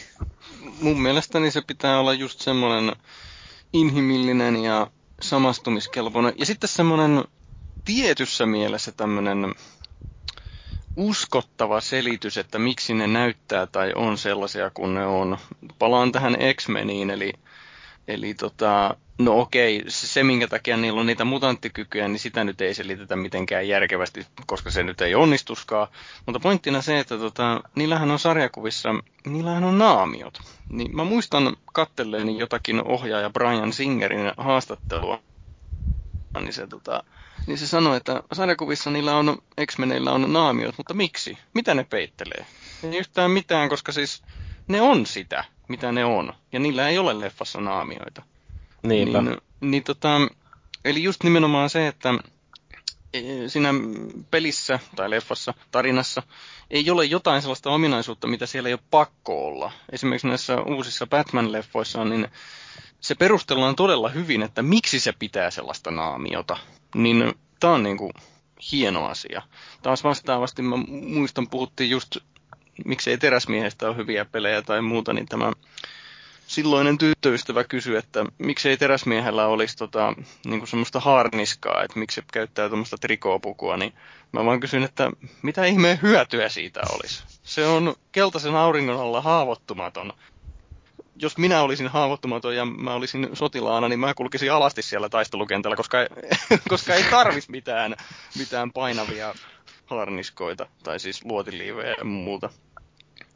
Ja tota, no sitten tämä yksi ajatus vielä, että myös tietysti kohderyhmä vaikuttaa. Että niin kun, jos pelaajat on meidän ikäisiä, eli aikuisiksi kasvaneita nörttejä, niin yleensähän mä väittäisin, että me halutaan tämmöistä tietynlaista syvyyttä ja ehkä jopa sitä sarjan historiaa ja lainausmerkeissä realismia siihen mukaan, kun taas sitten tämmöiset nuoremmat pelaajat tai lapset, niin todennäköisesti riittää vaan se, että siinä on se oma suosikkihahmo ja toiminta on kuulia. Niille, niille riittää pelkkä Lego-teräsmies. Että siinä no ei tarvi, voi kävellä vähän yksinkertaisemmin ja tonne, ei tarvitse välttämättä edes puhua. Totta kai nyt noihin Lego-peleihin on nyt tuotu myöhemmin nämä äännäyttelyt sun muut, mutta, mm. mutta aika, aika pitkälle mä itsekin ollut Fellun linjoilla just, että niin, aika tyhjentävästi toi ton homma esiin. Kyllä. Kyllä. Tuo tuo. No sitten mennään ta- supersankareista vähän toisenlaisiin sarjakuvahahmoihin, eli no, eihän kaikki sarjakuvahahmot ole mitään supersankareita. Tintti! Esimerkiksi. Pelasitko peliä? En pelannut. No niin. Sehän mulla, tuli hyvin. Mulla oli joskus tota, niin, houkutuksen ostaa tuohon just kännykälle se tinttipeli silloin, kun olin katsonut joskus sen leffan, mutta en mä sitten kuitenkaan koskaan ostanut. Ilmeisesti oli ihan, ainakin siis Android Marketissa oli saanut ihan ok arvosanoja, en mä mistään muusta käynyt katsoa kommentteja siitä, mutta mut, mut, joo, semmonen. Mutta jos otetaan vaikka joku tämmöinen tuoreempi esimerkki, niin kuin The Walking Dead. Ja kun sarjakuvasta kääntyi varsin menestyksekkäästi peliksi, niin mitä tuolla tästä lähdemateriaalista halutaan saada irti? Miten sitä niin kannattaa lähteä hyödyntämään? Kuitenkin että niin kuin, jos hahmo ei ole supersankari, niin kuin Walking Deadissäkin, ainakin ne kankerian perusteella on hyvinkin monta tällaista päähahmoa, jotka kuitenkin on vähän niin kuin tylsiä ehkä, kun ei ne silleen erotu muista niin räikeästi. Ei ne ole mitään sankareita. Onko on tässä nyt vähän samaa, mitä Jaakkimo sanoi tuossa aiemmin tässä kastissa, että se että ne hahmojen ominaispiirteet, jos tulee esille, niin se on niin kuin jo hyvä saavutus siitä lähdemateriaalista. Mutta onko tuossa kohtaa niin kuin ehkä enemmän oleellista se, että tämä on se maailma sitä hyötykäyttöön, eikä niinkään vaan hahmot? Mm. Mm. No Walking Dead teki just sen, että eihän se päähahmo ole missään käsittääkseni niissä sarjakuvissa ollenkaan. Eikä monet muutkaan niistä hahmoista. Onko näin? Öö, mä en ole itse niitä sarjakuvia pahemmin lukenut, että si- siinä mielessä taas niin kuin en, en ole niin kuin oikein mies tähän kommentoimaan, mutta siinä on just varmaan tuossa Walking Deadissä itse asiassa se, että se voi olla just toi, mitä sanoit, ja sitten kans, kans myös se, että siinä on kumminkin sitten se, niin, niin kuin saatu tuotua niin hyvin se kaikki niiden, niin kuin se haavoittuvaisuus sun muu niin kuin, ja näiden niin kuin hahmojen välinen niin kuin vuorovaikutus. Ja niin kuin mm. se, että mitä se kaikki, kaikki, mitä sä teet siinä pelissä, niin se niin kuin, ö, jollain tavalla niin kuin vaikuttaa sitten siihen, että miten niin kuin muut suhtautuu suhun niin kuin siinä selviytymis, selviyty, selviytymisessä ja niin kuin muussa. Et, tota, mm. Niin kuin sitä isompaa uhkaa vastaan. Joo, ja vaikka en ole noita Walking Dead-sarjakuvia tosiaan lukenutkaan, niin tuntuu, että se sarja, TV-sarja ja tämä peli, niin molemmat tekee just sen, että niitä zombeja käytetään lähinnä, niin siis, siis ne ei ole pääosassa siinä, vaan just ne hahmot ja niiden suhteet sun muut. Joo, joo. Niin se, se varmaan it... juontaa sieltä sarjakuvasta sitten. Itelläkin just jäänyt niin päällimmäisenä mieleen siitä, että ja ihan, ihan niin kuin mun mielestä niin kuin viime vuosina niin kuin loistavimpia niin kuin pelejä, niin kuin tolleen, vaikka niin kuin latauspeli onkin ja näin, että, ja teknisesti ei välttämättä mikään paras mahdollinen Telltale ole siinä koskaan hirveän hyvin onnistunut, mutta... Mm, mutta eipä se tuommoisessa niin merki- vaikutakaan. Niin. Se tarina oli oikeasti niin hieno siinä kakkoskautta ootellessa. Kyllä. Mulle tulee nostaa mieleen, niin kuin Gamecube ainakin oli toi se oli joku Akuankka-peli, oliko se Quack Attack tai joku sen tyyppinen nimeltänsä. Mm. Sekä tietysti Epic Mikit. Mutta onko teillä kokemuksia tuolla teistä, muusta kuin Walking Deadistä? Ja siis mulle tuli vaan mieleen, kun sä sanoit, että nämä Akuankat ja niin nää, niin tuli tuolta SNESistä mieleen semmoinen peli kuin Goofy Troopi. Mä en tiedä, onko kukaan pelannut semmoista. Että sen niin nämä heissut sun muut, ja mitähän niin kuin muut siinä oli tota, niin pääosassa siinä, mm. si, siinä pelissä. Ja tota, niin, se oli enemmän niin kuin, semmoista niin kuin pulmanratkontaa ja tällaista, että se oli niin kuin tasoloikkaa. Joo. Siihen, siihen aikaan. Että se oli jotenkin mun mielestä siihen maailmaan ihan niin kuin hyvin semmoista niin kuin laatikoiden pyörittelyä, mutta kuitenkin jollain tavalla sitä jakso pelaa kuitenkin. Akuankasta tuli mieleen tuo Quackshot-niminen peli tuli Mega Drivelle joskus. Se oli hyvä, siinä oli semmoinen, se oli ihan perus näitä Disneyn seikkailupelejä, mitä siihen aikaan tuli paljon. Paljon just Mikki Hirpeli ja sun muita. Se oli tosi mukava. Siinä seikkailtiin eri maissa ja siinä oli just veljenpojat ja siinä oli karhukopla ja siinä oli Pelle Peloto ja kaikki näin mukaan. Se oli hyvä. No. No onko joku tommonen sarjakuva, mistä haluaisitte saada pelin? No mulle tuli mieleen, vaikka en ole lukenutkaan tuota Sandman-sarjaa, niin en ole lukenut ihan vähän muistaakseni joskus sitä ekaa albumia. Se on tosi komean näköisiä, se antaisi tosi hieno atmosfäärin pelille. Ja siinä on aika laaja se mytologiakin siinä taustalla. Siis Sandman on tämä Neil Gaimanin käsikirjoittama. Tämmöinen aika, aika synkkä, synkkä sarjakuva. Ja niitä tuli, tulikohan niitä 50 albumia tai jotain vastaavaa, en ole ihan varma. Mutta siitä sai ainakin visuaalisesti tosi näyttävän, näyttävän peli. En sitten tiedä, mikä genre, mikä genre voisi olla kyseessä sille. Miten toi Sandman, minkälainen siis on? No, mä en, mä en itse asiassa en hirveästi tiedä siitä, että en ehkä ala sanoa yhtään mitään, tai mä nollaa vaan itse, niin se on, nuo Gaiman fanit on aika kiih- kiihkosia monesti, että en sano mitään. Joku mutta... tulee lynkkää sut palauteketjuun. No näinpä, ja sitten mä vaan osoitan oman tyhmyyteni, jos mä alan siitä selittää. Joo. No tähän Feilisleon toiveeseen on helppo kyllä yhtyä. No tota, mulla on kaksikin toivetta tässä, mutta otetaan sen, mikä ekana tuli mieleen, eli, eli tämä sarjakuva ja josta tehtiin myös loistelias elokuva kuin V niin kuin verikosto. Niin tota, se voisi varmaan toimia tämmöisenä Thief, Assassin's Creed, Splinter Cell tyylisenä, tyylisenä pelinä mä luulen. Niin se olisi mielenkiintoinen. On sitten vähän hävettä, että mä en ole vielä ehtinyt lukea sitä sarjakuvaa. Et se elokuva on niin kuin nähtynä varmaan kohta toista kymmentä kertaa, ja se on aina niin kuin erinomainen pläjäys. Mm. Tosiaan tässä se sarjakuva saada joskus hommattua. Mun pitää tunnustaa, että mä en ole nähnyt sitä leffaa edes. Joo, Oi herran jumala. Sama juttu. Nukahdin puolivälissä ja en koskaan jaksanut palata siihen. no voi. Vetää hiljaiseksi kuulla tommonen. Ehkä nyt täytyy korjata tämä virhe sitten jos se Tein, vaikka Netflixistä löytyisi. Teidän pitäisi muistaa, että remember, remember, the 5th of November, the gunpowder treason and plot, I see of no reason why the gunpowder treason should ever be forgot. Selvä. Tämän muistan. Sitten toinen, minkä mä haluaisin nähdä, niin pelinä. En kyllä yhtään muuten tiedä, mitä genreä se edustaisi, mutta se olisi tosi mielenkiintoinen, niin hopeanuoli. Joo. Siitä on myös sarjakuvia. Se tunnetaan lähinnä, ainakin länsimaissa nimenomaan tästä anime-sarjasta. Pitäisi muuten hankkia se itsekin DVD-boksina. Joo, se on, siitä on itselläkin niin kuin hyvin muistoa niin kuin nuoruudesta sarjasta.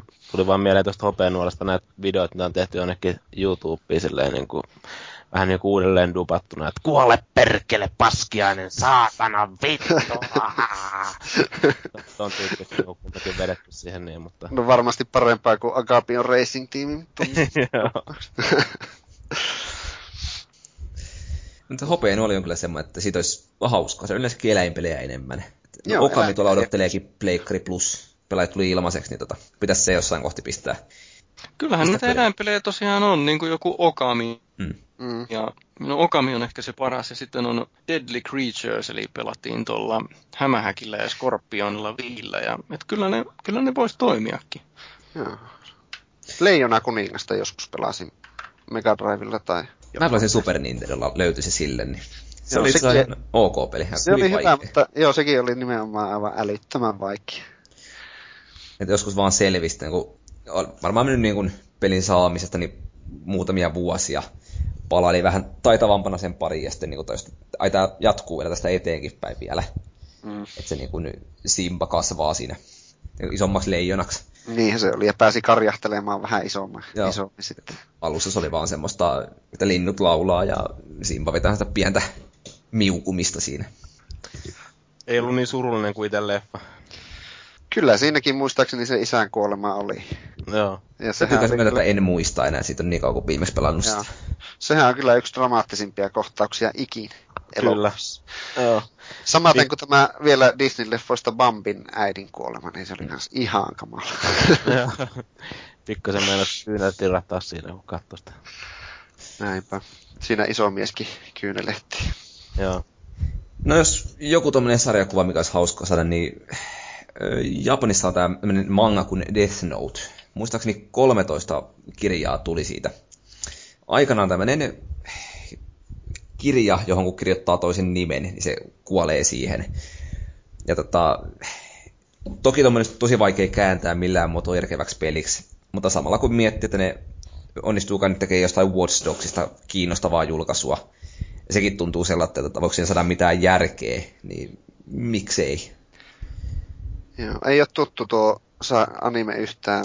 Se ei mistä ar- niin suosittu ollut. Joo, no mitä kuvia kattelee, niin aika tämmöistä emoilumeininkiä tuntuu Aivan varmasti joo. Mutta mitä tarkoittaa emoilu? No musta, musta tukkasia hiukset silmillä, vähän kajaalia silmien ympärillä. Ja Teenimeininki. Niin. Sen tietysti Japanissa enemmän sääntö kuin poikkeus. Niinhän se kyllä, kyllä on ihan totta.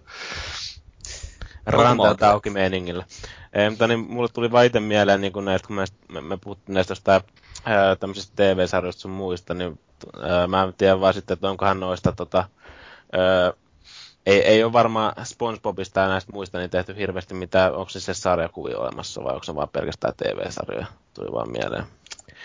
En tiedä, onko SpongeBob. hajua. Niin, niin et siitä, siitä, tuli vaan mieleen niin kuin se, että mitä hemmettiin. Sitten sit voisi saada semmoisen ihan niinku haus, niinku hauska niinku humoristisen niinku jollain tavalla niinku seikkailupelityyppisen pätkän, mutta se ei taas tähän niinku ihan niin hirveän hyvin liity, jos, jos niistä ei mitään sarjakuvia ole. Niin, niin tota. Mutta se tuli ekana mieleen, että mulla oli tietenkin se Aquaman, mistä tuli puhuttua aikaisemmin, niin tota, se voisi olla ihan mielenkiintoinen tosiaan se vedenalainen maailma siinä, että et sen, sen pohjalle niin rakentaisi sitten pelin ja miten, mit, mitä genreissä niin olisi, niin se voisi olla vähän niin kuin avoimempaa maailmaa tai jotain muuta, että ää, siinä mielessä sekin voisi olla niin kuin, ihan niin kuin silleen, että mielellään niin näkisi näkis joskus kuitenkin mm. jotain. Mutta ei mulla silleen näette niin kuin mainittujen lisäksi, lisäksi tuu niin hirveästi mieleen tähän.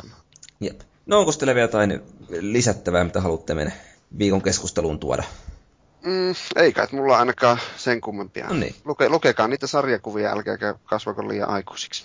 Näinpä. No minä sanoisin, että aion istua Man of Steelin ennakko- tai ensinäytöksessä ja tota, niin tota, mä pistän kännykän kiinni ja vaikka joku tulisi koputtaa mua ot, niin kuin ol, olkaan, että hei, me, me, me, me nähtiin silloin siellä ja siellä, niin, niin kuin ulkomaailma lakkaa olemasta sen 2 tuntia 24 minuuttia ajaksi, joka muuten Way on aika lailla tarkasti saman verran kuin mitä tämä ensimmäinen teräsmieselokuva vuonna 1978 kesti. No sen voisin kyllä sanoa sitä Man of Steelista, pitää mennä katsomaan, mutta positiivisena aspektina niin se ei voi olla huonompi kuin se edellinen teräsleffa. Mm. Ai, Eikö ai, Superman Returns, kun sen toi nimeltään, joka oli siis... Eikö sitäkin silti vähän kehuttu, ei. jos... Eikö? Ei. Jaa, ok. Niin, no kann- kannattaa, mennä, kannattaa mennä teräsmiespaita päällä sinne leffaan sitten myöskin ollakseen tosi fani. Mit, miten mieltä muuten olitte Brandon Routin suorituksesta siinä? No se oli itsessään hyvä, mutta kun se, se, se, käsi, siis se tarina oli paska, niin se ei niin kuin sen takia tullut hyväksi. Siis Joo. oliko siinä tämä Kevin Spacey Lex Luthorina, muistanko mä oikein? Oli. Taisi olla joo. Siis, siis se tarina oli paska, se siinä oli. Eikö sitä missään muussa ollut sillä mitään kriittistä? Tää, tää niinku tämä Man of Steelin tää teräsmies, niin ei ole mulle mikään hirveän tuttu näyttelijä ainakaan. Niin se on Henry Cavill tuosta Immortals-leffasta. Joo. Mm-hmm. Syntynyt no vuonna, vuonna 1983. No ehkä Näyttää. se on ihan hyvä, ettei siihen ketään Matt Damonia oteta teriksi. Joo. Voi, voi, voi. Tääkin mies on vaan, vaan 185 näköjään pitkä, kun katsoo IMDBstä, niin ei se oikein sovellu siihen isona miehenä siihen rooliin.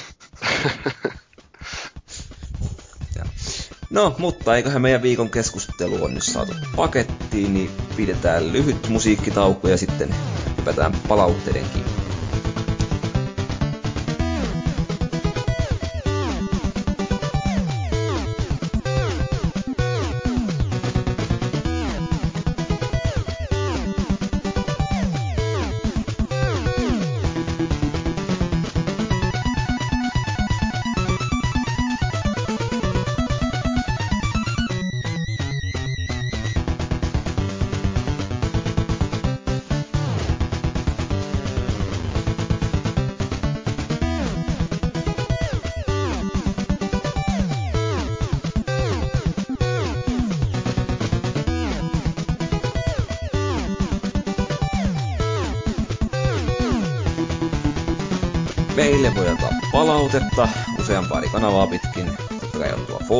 joka on, olisi hyvin toivottava, että sinne tulisi useamminkin kommenttia. No sitten on sähköposti podcast at konsolifin.net.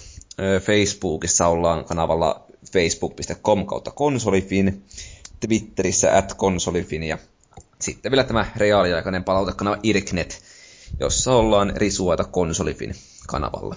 Tervetuloa mukaan. Fellu oli kerännyt melkoisen määrän palautteita meille tänne.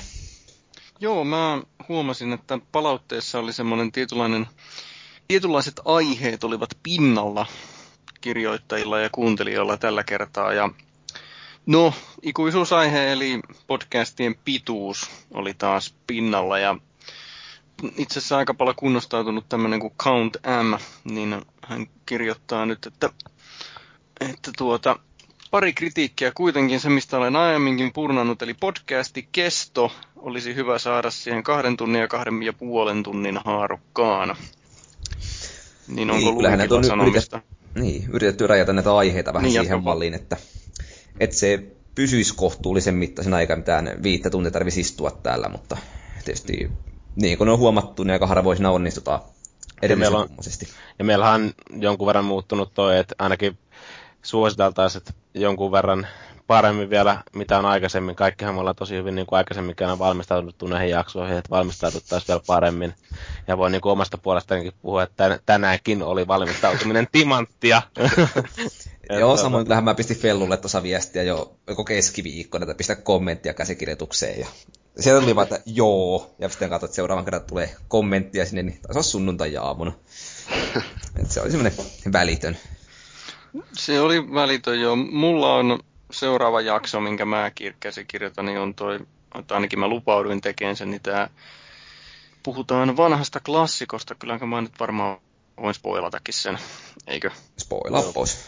Eli puhutaan Call of Duty nelosesta, eli se ensimmäinen Modern Warfare, niin siihen on nyt jokunen viikko aikaa, niin Mulla on aikomuksena, että mä kirjoittaisin siitä jonkin sortin ensimmäisen käsikirjoitusdraftin niin jo ensi viikolla että se, siitä tulisi jotenkin, se on semmoinen peli, jossa on pää täynnä muistoja, niin varmaan menee helpostikin semmoiseksi, jos saadaan hyvä, hyvät jengi, hyvä jengi keskustelemaan, niin se on varmasti semmoinen, että se menee viiden tunnin, oi niitä aikoja Kerssikastikkeen vai mikä? No joo, justiinsa. Mutta kerssikastikkeen se pysyy jotensakin aisoissa kyllä sekin puolustuspuheena.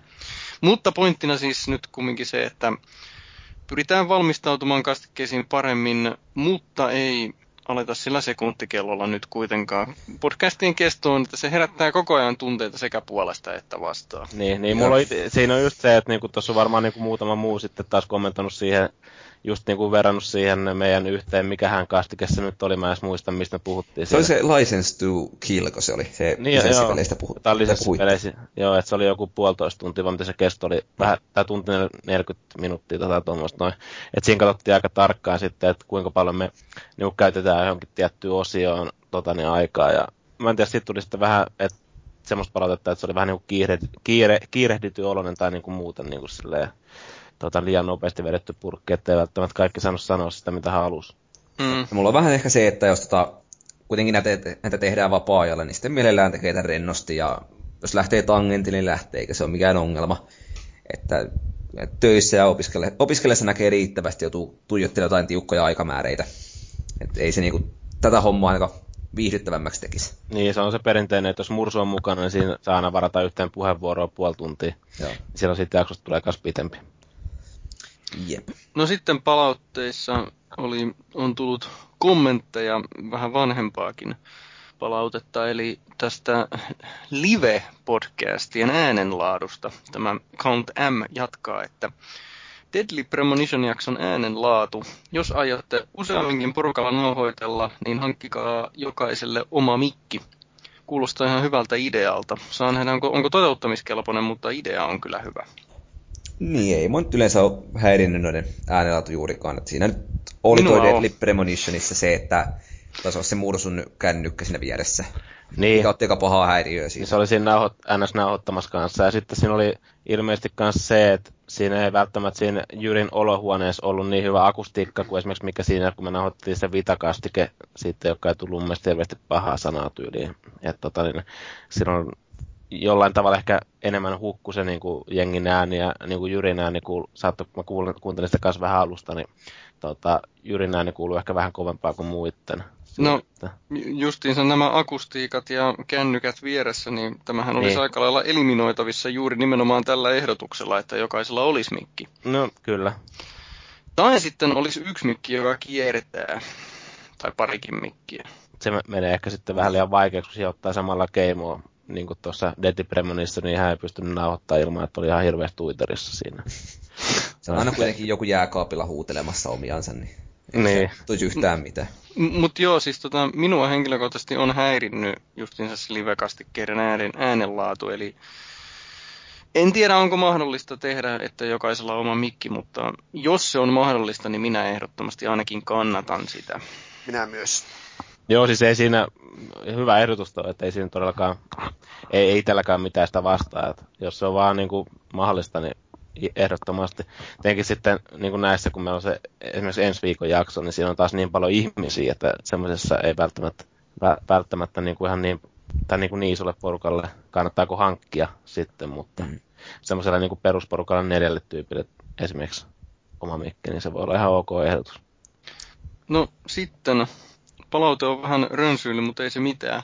Eli vieläkin vähän vanhempaa palautetta, eli tämän minun hostailemani Zelda-jakson kritiikkiä on tullut. On tullut aikaisemminkin, mutta nyt sitä on tullut sen verran useassa, useassa röörissä. Että ja on edelleen arvon countilta, eikö ollut? Joo, että ehkä siihen nyt, nyt voidaan jo ottaa vähän esillekin tässä, että Count M sanoo kaksikin asiaa. Zelda-jaksossa rakenne oli täysin sillisalaatti, ei saanut kosketuspintaa, ja olisi voinut jakaa kahteenkin jaksoon. Minun mielestäni se olisi voinut jakaa jopa useampaankin kuin kahteen jaksoon, ja se oli sillisalaatti osittain juuri siksi, että se oli kaikki siinä samassa. Mä olin kyllä, henkilökohtaisesti mä olin ihan tyytyväinen siihen, että siitä tuli semmoinen kuin mä ajattelinkin. Ja se kesti vain kaksi tuntia, että se ei ollut mikään hehtaarijakso. Mutta... Siinä oli vähän se ongelma, että okei, ei löytynyt Zelda-faneja riittävästi paikalle. No joo. Munkin piti siinä alun perin olla, mutta sitten hammaslääkäri oli sitä mieltä, että, että leikot kuntoon. Ja sitten ei paljon puhekykyä ollut siinä iltana. Siis jos jaksaisi, niin senhän nyt voisi tehdä vaikka sillä lailla, että kun Zeldallakin on niin pitkä historia, että tekee vaikka neljä podcastia siitä, että jakaa esimerkiksi kronologisesti aikajaksoittain ja kaikki ne, no 25 vuotta, no se olisi viidellä vuodella tietysti helpommin, mutta ei ehkä järkevää noin muuten. Mutta kumminkin, että jos jaksaisi, niin kyllähän se voisi jakaa todella Ketäs moni. meitä oli siinä, silloin siinä kastikkeessa? Paavia, Zanisdusti ja Fellu. Aa niin joo, että se, siihen voisi sitten näihin, jos niinku sitä rupeaa toteuttaa vähän isommalla mittakaavalla, niin ottaa näitä meidän Nintendo-kavereita ulkoa ja niin muitakin mm. mukaan siihen, että... Mutta ei ne rutjakkeet kuuntele näitä kästejä. Niinpä. Myönsivät ihan suoraan, että ei halua, kun me kuulemma lytetään Nintendo liikaa.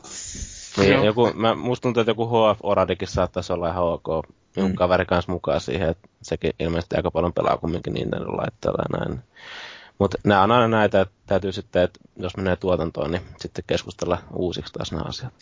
Mutta tietysti yksi juttu on se, että kun ottaa tämmöisen pitkän sarjan, että kannattaako edes ottaa kaikkia jaksoja mukaan vai keskittyäkö muutamaan sieltä. Kyllähän niistä tulee se Zeldan niin pointti hyvin pitkälti esille, jos olisi vaikka ottanut kolme peliä mm. sieltä täältä. Yhden vanhan, yhden keskivanhan ja vaikka tuoreimman.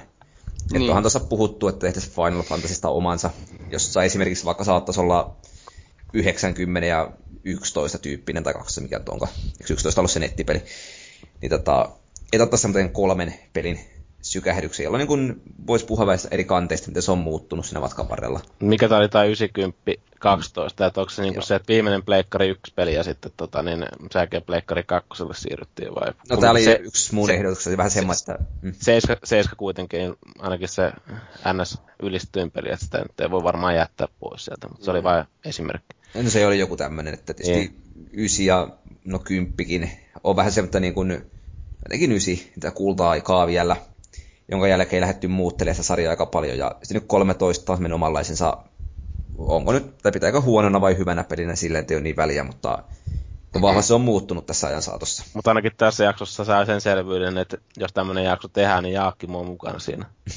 Enköhän minä ole käytettävissä. Kyllä. Jaakki on joka ikisen jakso tästä lähtee. Ja 13 ne muuten on ihan hyvä peli. Molemmat 13 oli hyviä. Se oli ainakin... Siitä toisesta ei puhuta. Niin, se tota niin, toi Final Fantasy 13, niin ainakin itsellä oli se, että vaikka on japsiropet muutenkin siis aika lineaarisia näin, mutta se oli vielä niin kuin jotenkin niin ääriesimerkki siitä, että se jotenkin kävi itsellä hermoille. Olihan se kyllä kirjaimellisesti putki juoksuu. Niin. Varmaan se on viidettä kertaa kästien historiassa, mutta varmaan ketään ei olisi haitannut se, jos se ei olisi Final Fantasy. Jos vaan unohtaa sen nimen sitä, niin se oli hyvä peli. Mm. Mm. Oli se ihan hieno. Kyllä siinäkin kyynel vierähti lopussa, mm. jos toinenkin. Palautteissa sitten, niin teemat jatkuu, eli siellä keskusteltiin myös, että mikä on podcast-ketjujen rooli ja tehtävä täällä meidän foorumilla, että onko ne ikään kuin jatkoa kastille, että sitä keskustelua, mistä kastissa puhuttiin, niin sitä jatketaan sillä foorumilla, vai onko se vaan niin kuin palautekanava? Ja mun mielestä niin molemmat on toiminut tällä hetkellä, molemmat tehtävät on toteutunut kerralla ihan hyvin, ja mun puolestani saa jatkuakin samalla lailla. Sa- sanotaan näin, että niin mun mielestä se tosiaan niin kuin näin, että saa käyttää palautekanavana ja sit niin kuin tosiaan keskusteluna jatkolle ja sitten että niin se voi olla mun mielestä mun puolesta, niin kuin, että siihen ei tarvitse kokea mitään paineita, että lait, kirjoittaa siihen ketjuun, vaan että niin kuin, antaa vaan se ajatuksen virran tulla, mitä on päässä. Et jos on jotain sanottavaa, niin antaa tulla. Ei me niin kuin täällä todellakaan välttämättä pahasta sun muuta, vaikka joskus saattaa saatan itsekin heittää vähän silleen piikittelevästi jotain palautetta takaisin jonnekin suuntaan. Ei, se, ei, se, ei, ei todellakaan niin käy varmaan kenenkään tunnolle, jos tulee jotain negatiivistakin palautetta. Kyllä, mehän Näin. ollaan ammat, ammattilaisia, otetaan palautteet vastaan. Niin, ja siis sehän on melkein parasta palautetta, että jos on jotain kehitysehdotuksia, niin totta kai kannattaa aina laittaa tulee, koska emme välttämättä kaikkea itse huomata tällä suunnalla. Mm. Et, tota, kaikki vaan mitä on mielen päällä, niin ihan rohkeasti vaan tulemaan. Joo, mutta ehkä jotain muuta kuin että paskaa kastike 2 5. No joo, joo, se ei välttämättä ole kovin semmoista niin kuin rakentavaa palautetta. Että, ja siis voi laittaa tosiaan niin kuin noita muitakin kanavia pitkin, että ei ole välttämättä pakko laittaa siis tuonne ketjuun, jos haluaa laittaa sille vähän niin kuin NS-yksityisempää palautetta, että e, kaikkea, jos, varsinkin jos siihen niin kuin lisää sitten niin kuin näihin sähköpostissa ja muihin palautteisiin sen, että ei halua, että sitä luetaan kastikkeessa, niin sitä ei lueta siellä tietenkään. Et niitäkin tapauksia on ollut, että on tullut sähköpostilla niin kuin laittu siihen, että ei välttämättä niin kuin halua sitä sinne käsiteltäväksi sitä asiaa. Aina välillä joo. Niin. No sitten palauteosion 2 kautta 5 toi viimeinen teema, mikä näkyi keskustelussa, oli, oli se, että tämä meidän tuleva X-Bone-konsoli on herättänyt tunteita ja analyysejä varsin syvällisesti, mikä on hienoa. Ja melkoinen hegemonia tuntui kuuntelijoilla ja kirjoitteilla olevan siitä, että se paljastustilaisuus oli pannukakku. Siinä vaiheessa, kun internet alkaa vihaamaan, niin ne vihaa sitten kunnolla. niin, se on ihan ollut hauskaa siis hauskaa, voisi sanoa niin kuin melkein heittomerkeissä niin kuin seuraa vierestä paskamyrskyykutta, niin mä en siis itse en ole ollut siinä jaksossa mukana, enkä edes ku, kerännyt kuunnella sitä, niin, niin tota, voin itse sanoa ihan rehellisesti sanottuna, että en mä nyt ihan hirveästi vielä niin tuolta tilaisuudelta odottanut, vaikka totta kai sitä niin kuin hypetettiin ja että nyt on kaksi päivää, nyt on kolme päivää aikaa sitä ennen ja näin. En mä odottanut, niin kuin, että siellä mitään hirveät niin kuin räjähtää, mutta mä olin ihan tyytyväinen siihen, että Remedy kumminkin jollain tavalla niin kuin julkisti uuden pelinsä siinä, että sieltä on kumminkin jotain herkkuu tulossa. Joo, ei, ei ollut hirveä sukseen. No ei ollut, ei ollut. Kyllä se oli niinku ihan selkeästi jenkeille suunnattu se homma, että Digiboxin jatko voit käyttää helposti tuossa äänikomennoilla ja käsien liikkeestä. Että kivaa, kivaa. Se, sellaista on seuraava sukupolvi. Siitä se tulee olemaan. No, mutta palautteita saa laittaa tosiaan edellä mainittuihin lähteisiin ja kyllä niitä luetaan sitten, vaikkei, vaikkei jaksoon päätyisikään. No sitten vielä loppukiitoksia.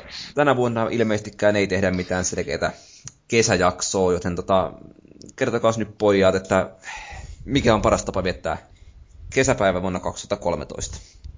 Vellu.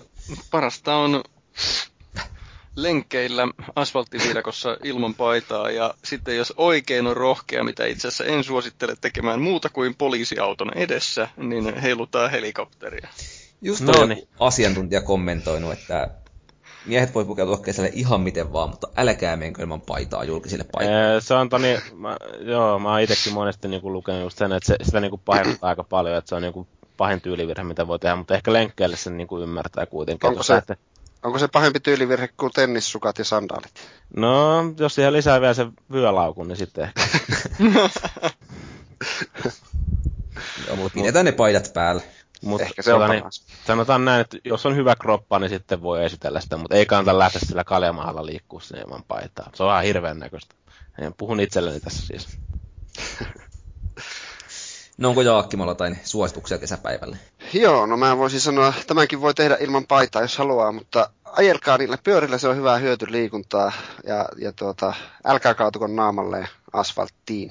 En suosittele.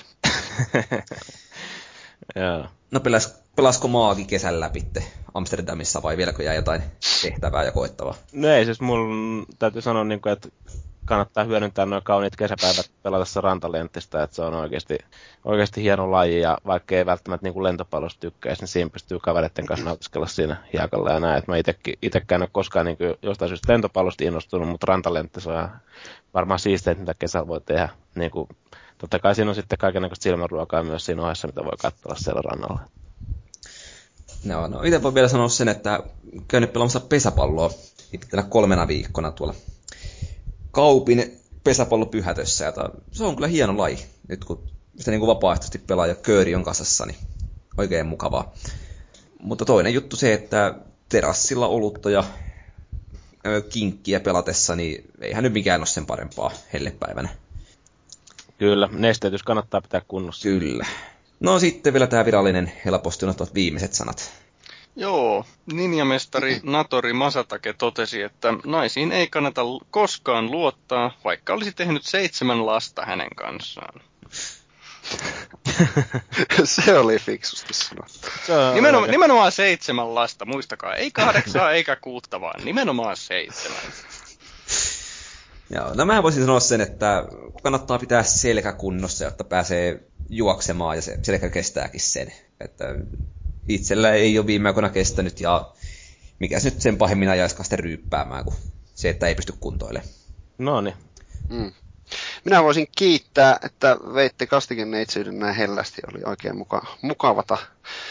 Ja tuota, mitähän hemmettiä mä nyt... Mitä et? Takapäin kumminkin. Kyllä, kyllä.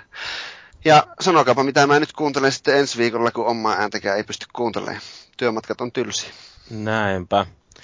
it, it, itse voisin ehkä, ehkä sanoa sen, että nesteyttäkää kesällä muullakin kuin alkoholilla, että vaikka se tuntuu niin houkuttelevalle, niin joskus saattaa sitten voimat loppua, jos se ei, ei tota niin, nesteitä, että se oikein. Niin kuin joku suuri viisaus kertokin, tota, että olisi kauhean kiva juoda alkoholittomia juomia, mutta alkoholiton olut on vaan niin paha, ettei sitä pysty juomaan.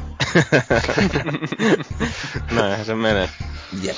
Tämä oli jakso numero 115. Kiitos kuuntelijoille, kiitos Jaakkimo, Feelisteo ja Maagiset. Minä olin Valuigi ja tietäkää, että naisten ajatukseni juoksusta ei ota selvää tekemälläkään.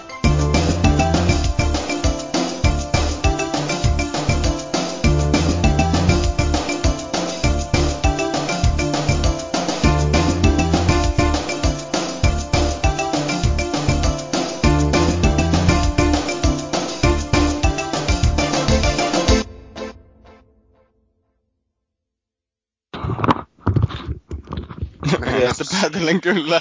Eikä pistä mikkiä mutelle, kun lähti käymään vessassa. Kuuluuko se tänne asti vai? No kuuluu. Lorisi aika pahasti kuule. Jumalautana. Ei, mutta suihku on vielä kumminkin vahva sitten ilmeisesti. Eikö mä ole tuommoinen julkipissaaja, mitä on käsittänyt? Ovet auki ja Ei, mutta, pytyn keskellä. ei muuta, julkikusemisesta tuli mieleen, että tuossa Tampereen keskustorilla oli Yle Xn tämä keikka, tai siis mikä helvetti tapahtumia olikaan, niin siinä oli muun muassa sitten tuo Halo Helsinki ja PMMP ja muuta, okei. Okay. Sitten oli näitä pajamajoja kusialueena siinä vieressä, niin siinä oli myös tämmöinen, oliko se kuusi vai kahdeksan kulmanen pömpeli, ihan siis julkisesti siinä, siis se oli niinku pisuaari. Joo. Mm. Niin, se tota, niin sanottu kusiputka siinä. No kyllä, siis, sillä, siis se oli niinku ihan keskellä toria ihan oikeasti siinä ja, ja se nyt tori on muutenkin täynnä ihmisiä siinä, niin, niin mm. vaikka mäkin nyt kohtuullisen vapaamielinen oon ja mä oon ollut nudistirannalla ja alaston mallina ja vaikka minä, mutta, mutta siis se oli niinku jotenkin... Mallina, mä haluaisin kuulla siitä. on ollut. Mutta siis se, että, mutta ihan oikeasti se oli niinku semmonen, että en mä muuten viitti tohon kusta. Mut siinä... Vaikka niin, siis se oli sitä varten siinä muuta, mutta jotenkin siinä meni se raja mulla. no, mullakin itse meni ra- raja just siinä tuolla Damissa, kun se oli kanssa semmosia, just noita kuusi putki oli siellä ympärissä silleen, että siinä on varmaan koitettu pikkasen niin sitä ongelmaa niin kuin, laittaa jotenkin aisoihin, että jengi ei kuse ihan minne vaan, että siinä on just semmoisia pömpeleitä, mihin sä voit niinku käydä silleen, mitkä on niinku ihan avoimia joka suuntaan, niinku, niin voit käydä sen niinku juurelle tai siihen, niin sitten se menee sitten kumminkin jotain viemäröintejä pitkin sitten jonnekin siitä. Kyllä ne jonkun verran haiskahti kumminkin nämä niin sanotut kusipaikat siellä, mutta mm. mut, mut, joo. Se, siinä ehkä menee, kyllä mä niinku kastikkeessa pystyn mennä tonne ovi auki, niin kuin Jyrilläkin, niin kusemaan siinä keskeisen nauhoituksen, ja sekin ilmeisesti kuuluu siinäkin ihan hyvin sinne, sinne tonne mikrofoniin, että Joo, ja, mäkin nauhoituksen aikana on uskaltanut tehdä paljon muutakin, mutta Niin, siis... ja sitten tota, niin, monesti siis silleen, jos on kavereet kylässä tai muuta, niin en mä jaksa välttämättä vessaa vielä laittaa kiinni, että kun mä kusen siinä, niin ei se ketään nyt välttämättä häiritse.